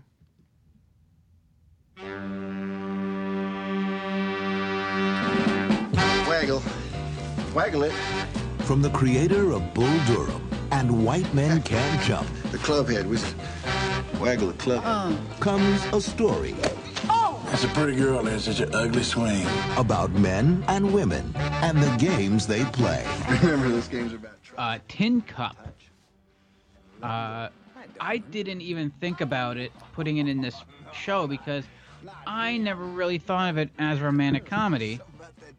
Because to me, it was a golf movie. Right. Uh, and in my family, like it, this is like a, the crown jewel because I come from a family of golf, and uh, I don't know. We just this was one of those. How big was, was- your old man in the golf? Uh, no, he was way out. So not like your uncle. Not at all. Not at all. No.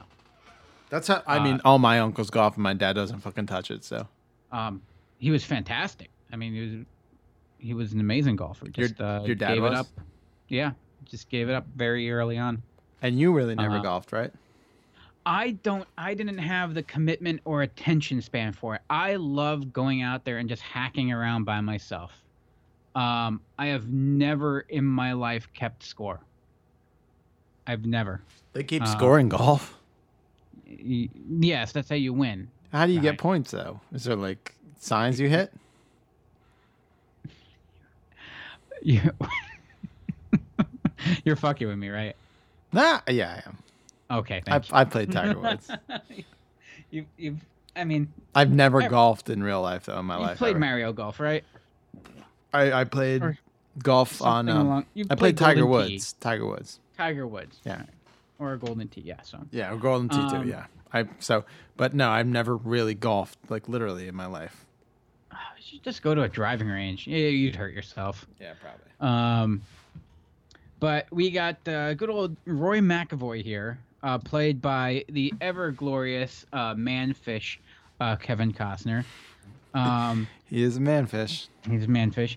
Uh, you got Rene Russo, uh, who plays his soon-to-be love interest because she is actually uh, romantically involved with the one Don Johnson, who just here, here here's the weird thing about it. like the movie starts off as like uh you know um so she goes to Kevin Costner for golf lessons because he's a uh, golf pro at a driving range he runs. Um and she goes to him for lessons because her boyfriend uh, is a professional golfer and she wants to you know just you know fit in a little bit better I guess. Her boyfriend's Don Johnson. And it's not until later in the film where he like blows a kid off for an autograph that she realizes what a douchebag he is. It's like Don Johnson plays such an amazing douchebag that you would have seen this right from the start. He's such a brilliant douche. Um, and then you also have Cheech Marin, who uh, is Kevin Costner's best friend, and also then ends up being his caddy throughout the show. Ironically, so this I don't know if that ironic is what uh, people say ironic, so I'll just use it here anyway. Yeah, it works so for me. 1996, um, I start using the English language appropriately. No. Uh, this was this movie came out in uh, August '96. Know what else debuted in 1996? Um. No. Nash Bridges Oh, with Don Johnson. with Don Johnson, Johnson and Cheech Marin. Oh yeah, Cheech So Marin's they, in. they, they like spent the entire year together on set working on this film, and then, um, you know, starting Nash Bridges together. Did you ever watch Eastbound and Down? Uh, here and there, I never like committed to it. Okay, it's one of my favorite shows of all time. In the second season, season, season, uh, Don, Don Johnson plays his Kenny Powers' dad. It's fucking hysterical. Oh, he's the best. Um, and he, he he plays it straight in this movie, but he, he does definitely plays that, that dick role quite well. in but this. his role in uh, Eastbound and Down, he's such an asshole, and he plays Mm-hmm. it so well. Um, uh, from what I hear, they were basically drunk on set every day. Well, they're golfers, of course they are. No, no, I meant on uh, Nash Bridges. Sorry. Oh, They said that Don Johnson, and Cheech Marin didn't do it. and There wasn't like a scene in which they were sober, Oh, which uh, makes me want to go back and rewatch the entire show. Um, I, I this is it's a great like sports movie, and it has all those um, the underdog you know story and win the girl and all that, and um, at the same time it has that like that Rocky moment where he he wins but he doesn't win. Um, so spoilers. Yeah, so he ends up um, because uh, Don Johnson and uh, uh, Kevin Costner have like a history together. Once he realizes that uh, Rene Russo, who's with Don Johnson, like he's got a thing for, so he decides that he's gonna go and play and try to uh, qualify for the tour. And he eventually does. After there's this whole scene where he breaks all the clubs in his bag except for the seven iron, so he finishes the entire back half with nothing but a seven iron, which is just absurd, but it works for the movie and it's fun and it plays into the character. Um, and then uh, at the end, so the, it's all about like this hubris and ego and um, uh, very Marty McFly calling him yellow kind of thing. Mhm. And- what are you, a yeller?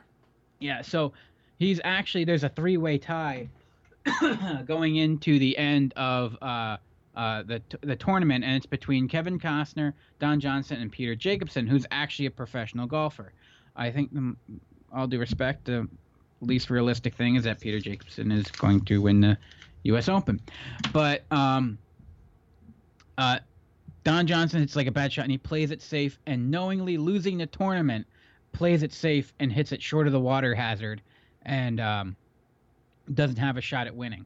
Whereas Kevin Costner, he's gonna go for it and hits like a 230 plus yard shot, and he's gonna try to get it over the water onto the green and hole it in and, and win the whole thing.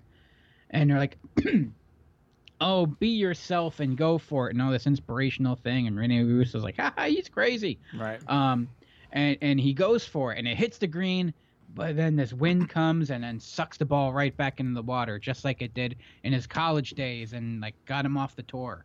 Um, and then he is insistent on doing it again, so he keeps trying, and he, I think he had like a 12 because he kept hitting the ball into the water.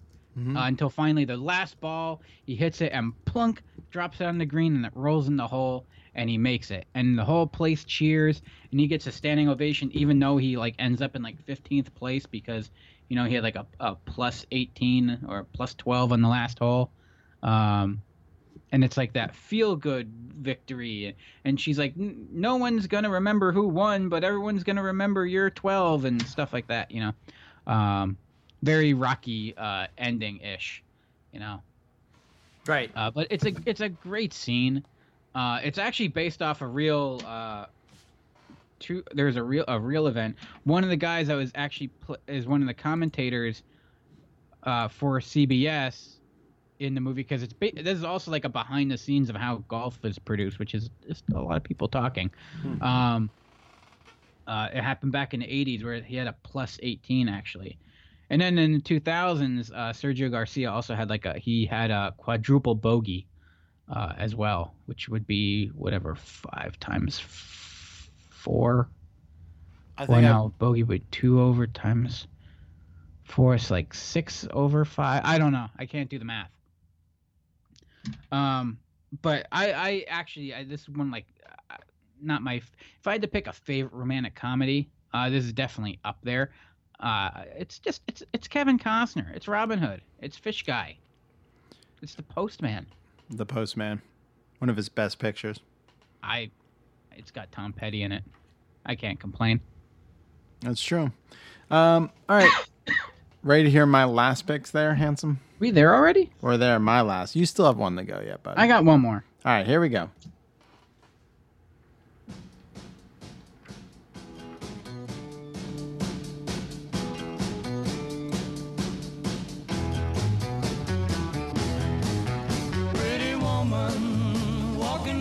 Street. Pretty woman, the kind I like to meet. Pretty woman, I don't believe you. You're not the truth. No one could look as good as you.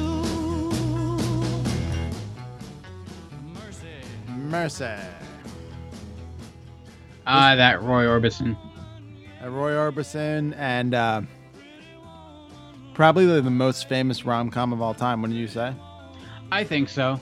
Yeah, I, I think it's the the the top of the mountain. Uh, And we all, as a kid, I don't know if you fall into this. We all thought it was stupid and dumb, and we weren't interested until you saw how risque um, young Miss Julia Roberts is throughout the movie. yes. Yeah, so it wasn't until later it clicked. It's like, oh, you're like, I will sit and pretend I don't want to watch this. Right. Freelance hooker with a heart of gold on Hollywood Boulevard. Or dime a dozen, I bet. I just liked it because it had Jason Alexander. And Hank Azaria in it. Oh, that's right. He wasn't. Detective, yeah. His first speaking role ever. Hmm. Um, so of course it's about a high-powered businessman who uh, him and his girlfriend broke up. Uh, so yeah, he gets a hooker. Oh yeah, who wouldn't? Yeah, who wouldn't? All right. I mean, what wonderful rom-com doesn't start with the guy getting a prostitute and falling in love with her because she's got a heart of gold. It really is. So, do other women just kind of project themselves and thinking they want to be prostitutes? They really glamorize.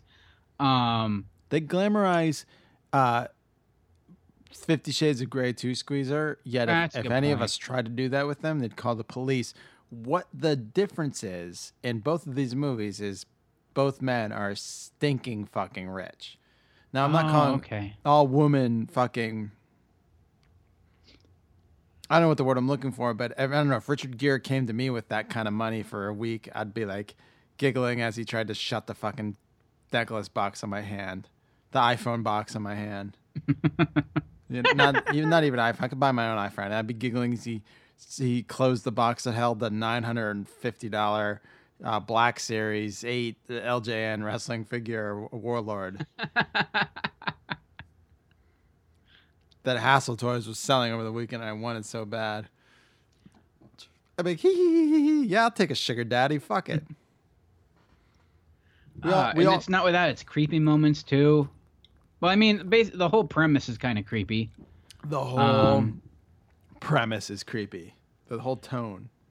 Yeah, when you realize it, that the majority of the movie that she's spending with him, he is paying her, and her job is to have sex with him. Yes.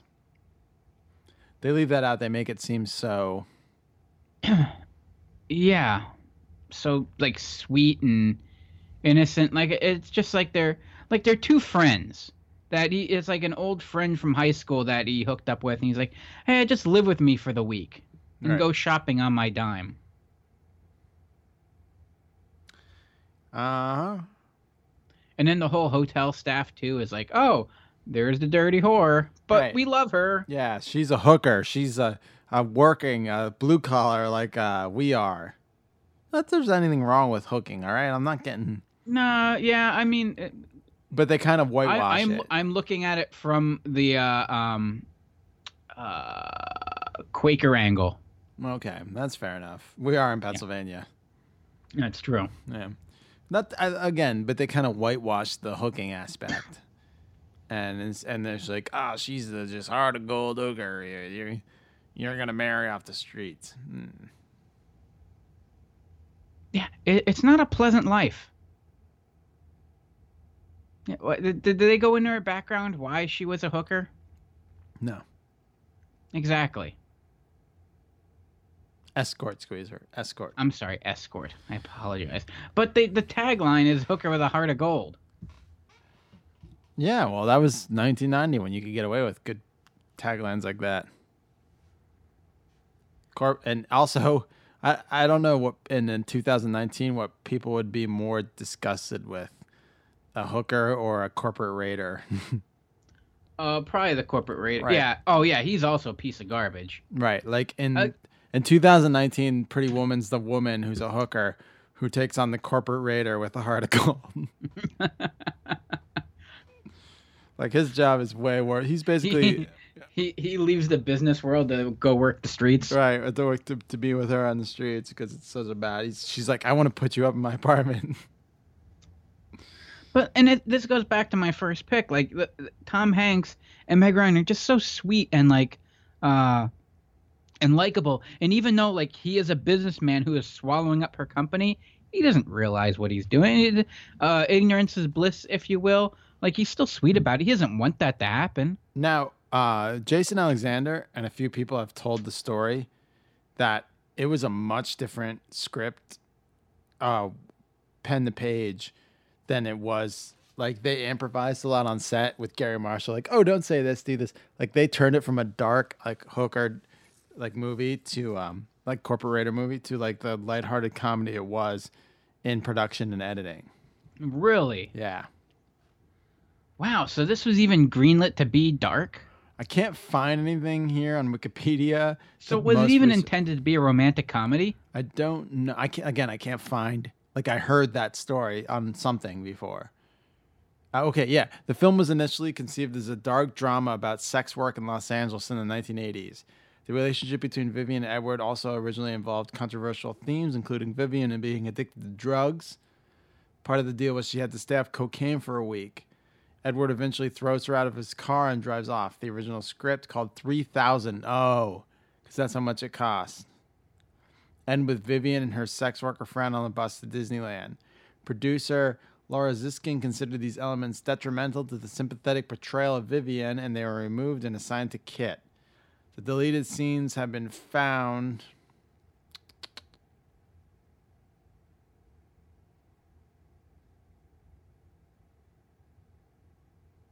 So there was some deleted scenes where she talks about just I could just pop you good and be on my way, and uh, she meets her because she's confronted by a drug dealer on the streets. Hmm. I want to see that movie. Yeah. That's the movie that you have to make now. You couldn't make a, a sweet-hearted romantic comedy anymore about a hooker and a business raider. No. no, you couldn't. They're saying this film is one of the two movies that triggered a resurgence in rom coms in Hollywood, other being When Harry Met Sally. Mm-hmm. And this was the first time, and the first time for nine, almost a decade, uh, with uh, Richard Gere and Julia Roberts. Mm-hmm. Which is crazy because it is one of those things like people assume, like they want to just r- list off all the movies that they're in together. Mm-hmm. There's only two, and we talked about them on this fine show. Both fine show, fine movies. Uh all right, I, I've gotten my five out. Let's hear about your last one. Your, I think everyone's gonna love your last one the best. You you pick the winner here. Ah. I'm a single adult. I met a woman who I'd like to see again socially. President can't just go out on a date. Castle Rock Entertainment presents Michael Douglas, I'm gonna hop out at the flower shop. No hopping, sir. Annette Bening, I'm having dinner at the White House. I'm having lunch at the Kremlin. in a Rob Reiner film, Dig it, Miss Wade. You're the president's girlfriend. The American President. She didn't say anything about me? Well, no, sir, but I could pass her a note before study hall. Rated PG-13. At theaters Friday. I was gonna say I heard Castle Rock. I'm like, oh shit. I wonder if Rob Reiner was involved. I'm like, oh wait, you said earlier in the movie. Yeah. Yep. In the show. Yep. I'm it's sorry. a Rob Reiner picture. Yeah. Um, directed by Rob Reiner, produced by Rob Reiner, coming hot off uh, the success of his fine film North. Ooh, that, that one stank. Oh yeah, that was rough. Jason Alexander Um, was in that though too, wasn't he? In North? Yeah. I remember. Well, I got him right here. Jason Alexander was in North. He played his father. Oh yeah. Oh yeah. Da, da, da. All right. Uh, um, my bad.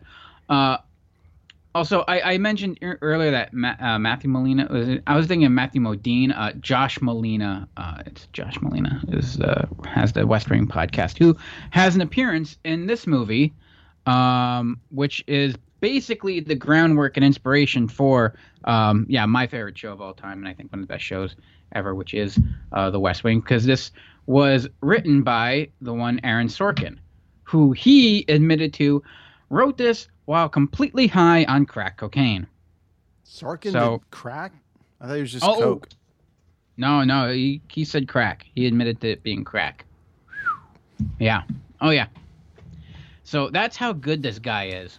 he can do crack, and Well, Stephen King wrote Cujo. That's true. Uh, Stephen he King wrote a lot of shit on a lot of shit. but he doesn't remember writing Cujo. Oh, he started it and he woke up with a pile of bloody tissues and the, and no cocaine and a full manuscript. Doesn't remember writing it. Wow. Damn, I should go back and reread Cujo. Cujo's good too. They reference the- they reference Cujo a lot in Castle Rock, that show, not Castle Rock Entertainment, but Castle Rock, the show on Hulu based on Stephen King properties. And Castle Rock Entertainment derives its name from Castle Rock. Right. Rob, Rob Reiner took the inspiration from that. Um, Full circle, baby. Yeah. Uh, this is an awesome movie. This isn't just romantic comedy. This is just a good movie all around. It's actually, it, it's listed uh, on uh, AFI's uh, top 100 uh, like greatest love stories or uh, uh, romances. Um, Yeah, everyone loves.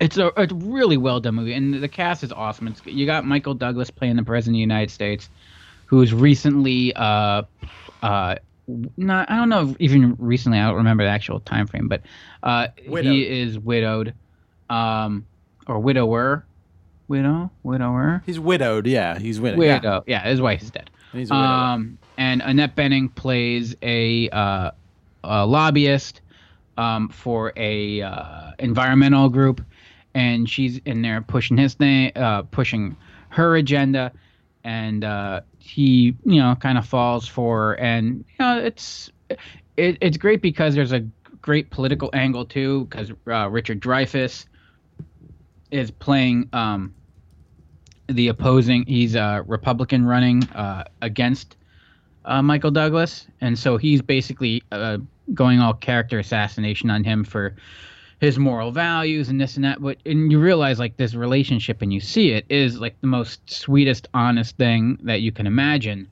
Um, and just the way there's even a great scene where they talk about using the media to their advantage. That uh, you know the the media is you know always you know it doesn't favor them on the right, but bring bring in uh, a sex scandal and morals, and they'll attack anyone. Um, really good scene, and, in my my mind, the greatest president of all time gets his start or has a scene uh, role in this movie.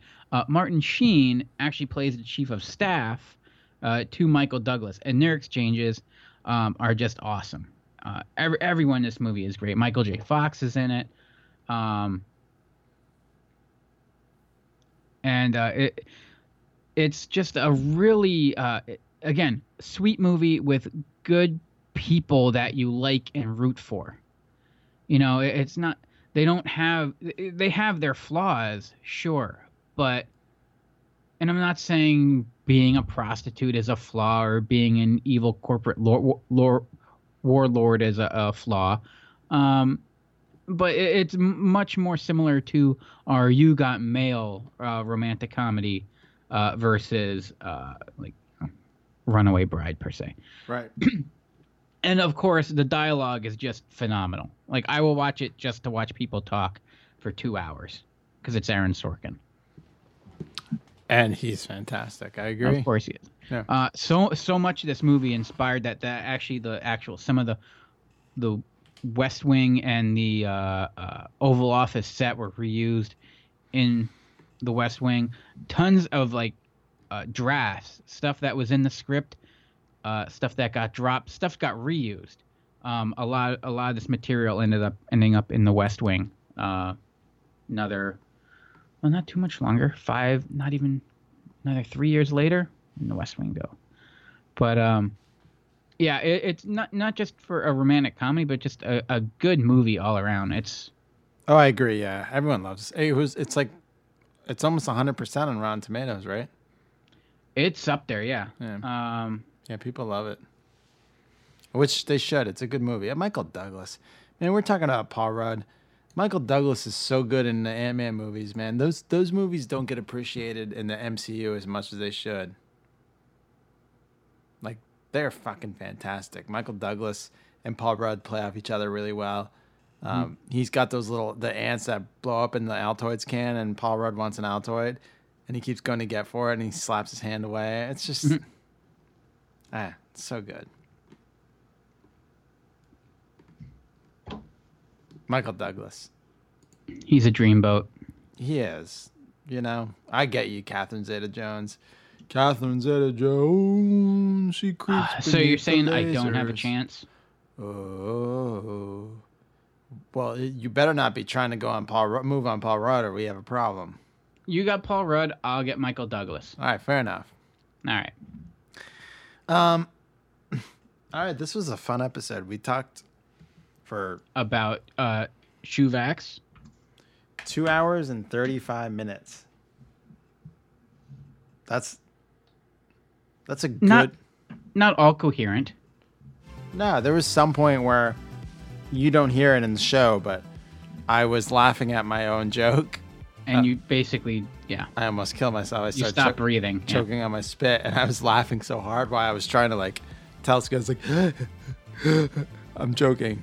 Like I couldn't get it out. I, I, I was I was seriously worried about you for a moment. no, I was fine. I knew I was gonna be fine. Well, I'm glad you're still with us. Yeah, but it, I really thought I was funny with the the shoe bag.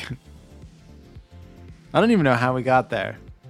I honestly I couldn't tell you. That was like two hours ago. That was over. It was longer than two hours ago. It was o- that was overboard. Um, but yeah, I'll work out the logistics. Um, and I, I have some friends that are engineers, and I will have a working prototype of a shoe vac by next show. Right. I mean, it gives us something to sell on the website, if nothing else. Yeah, everyone, you know, people are selling people are selling pins and uh, We're gonna sell a pin that says Uh, "wasps." T- They have t-shirts and knives. Their buttholes have knives in them. Yeah.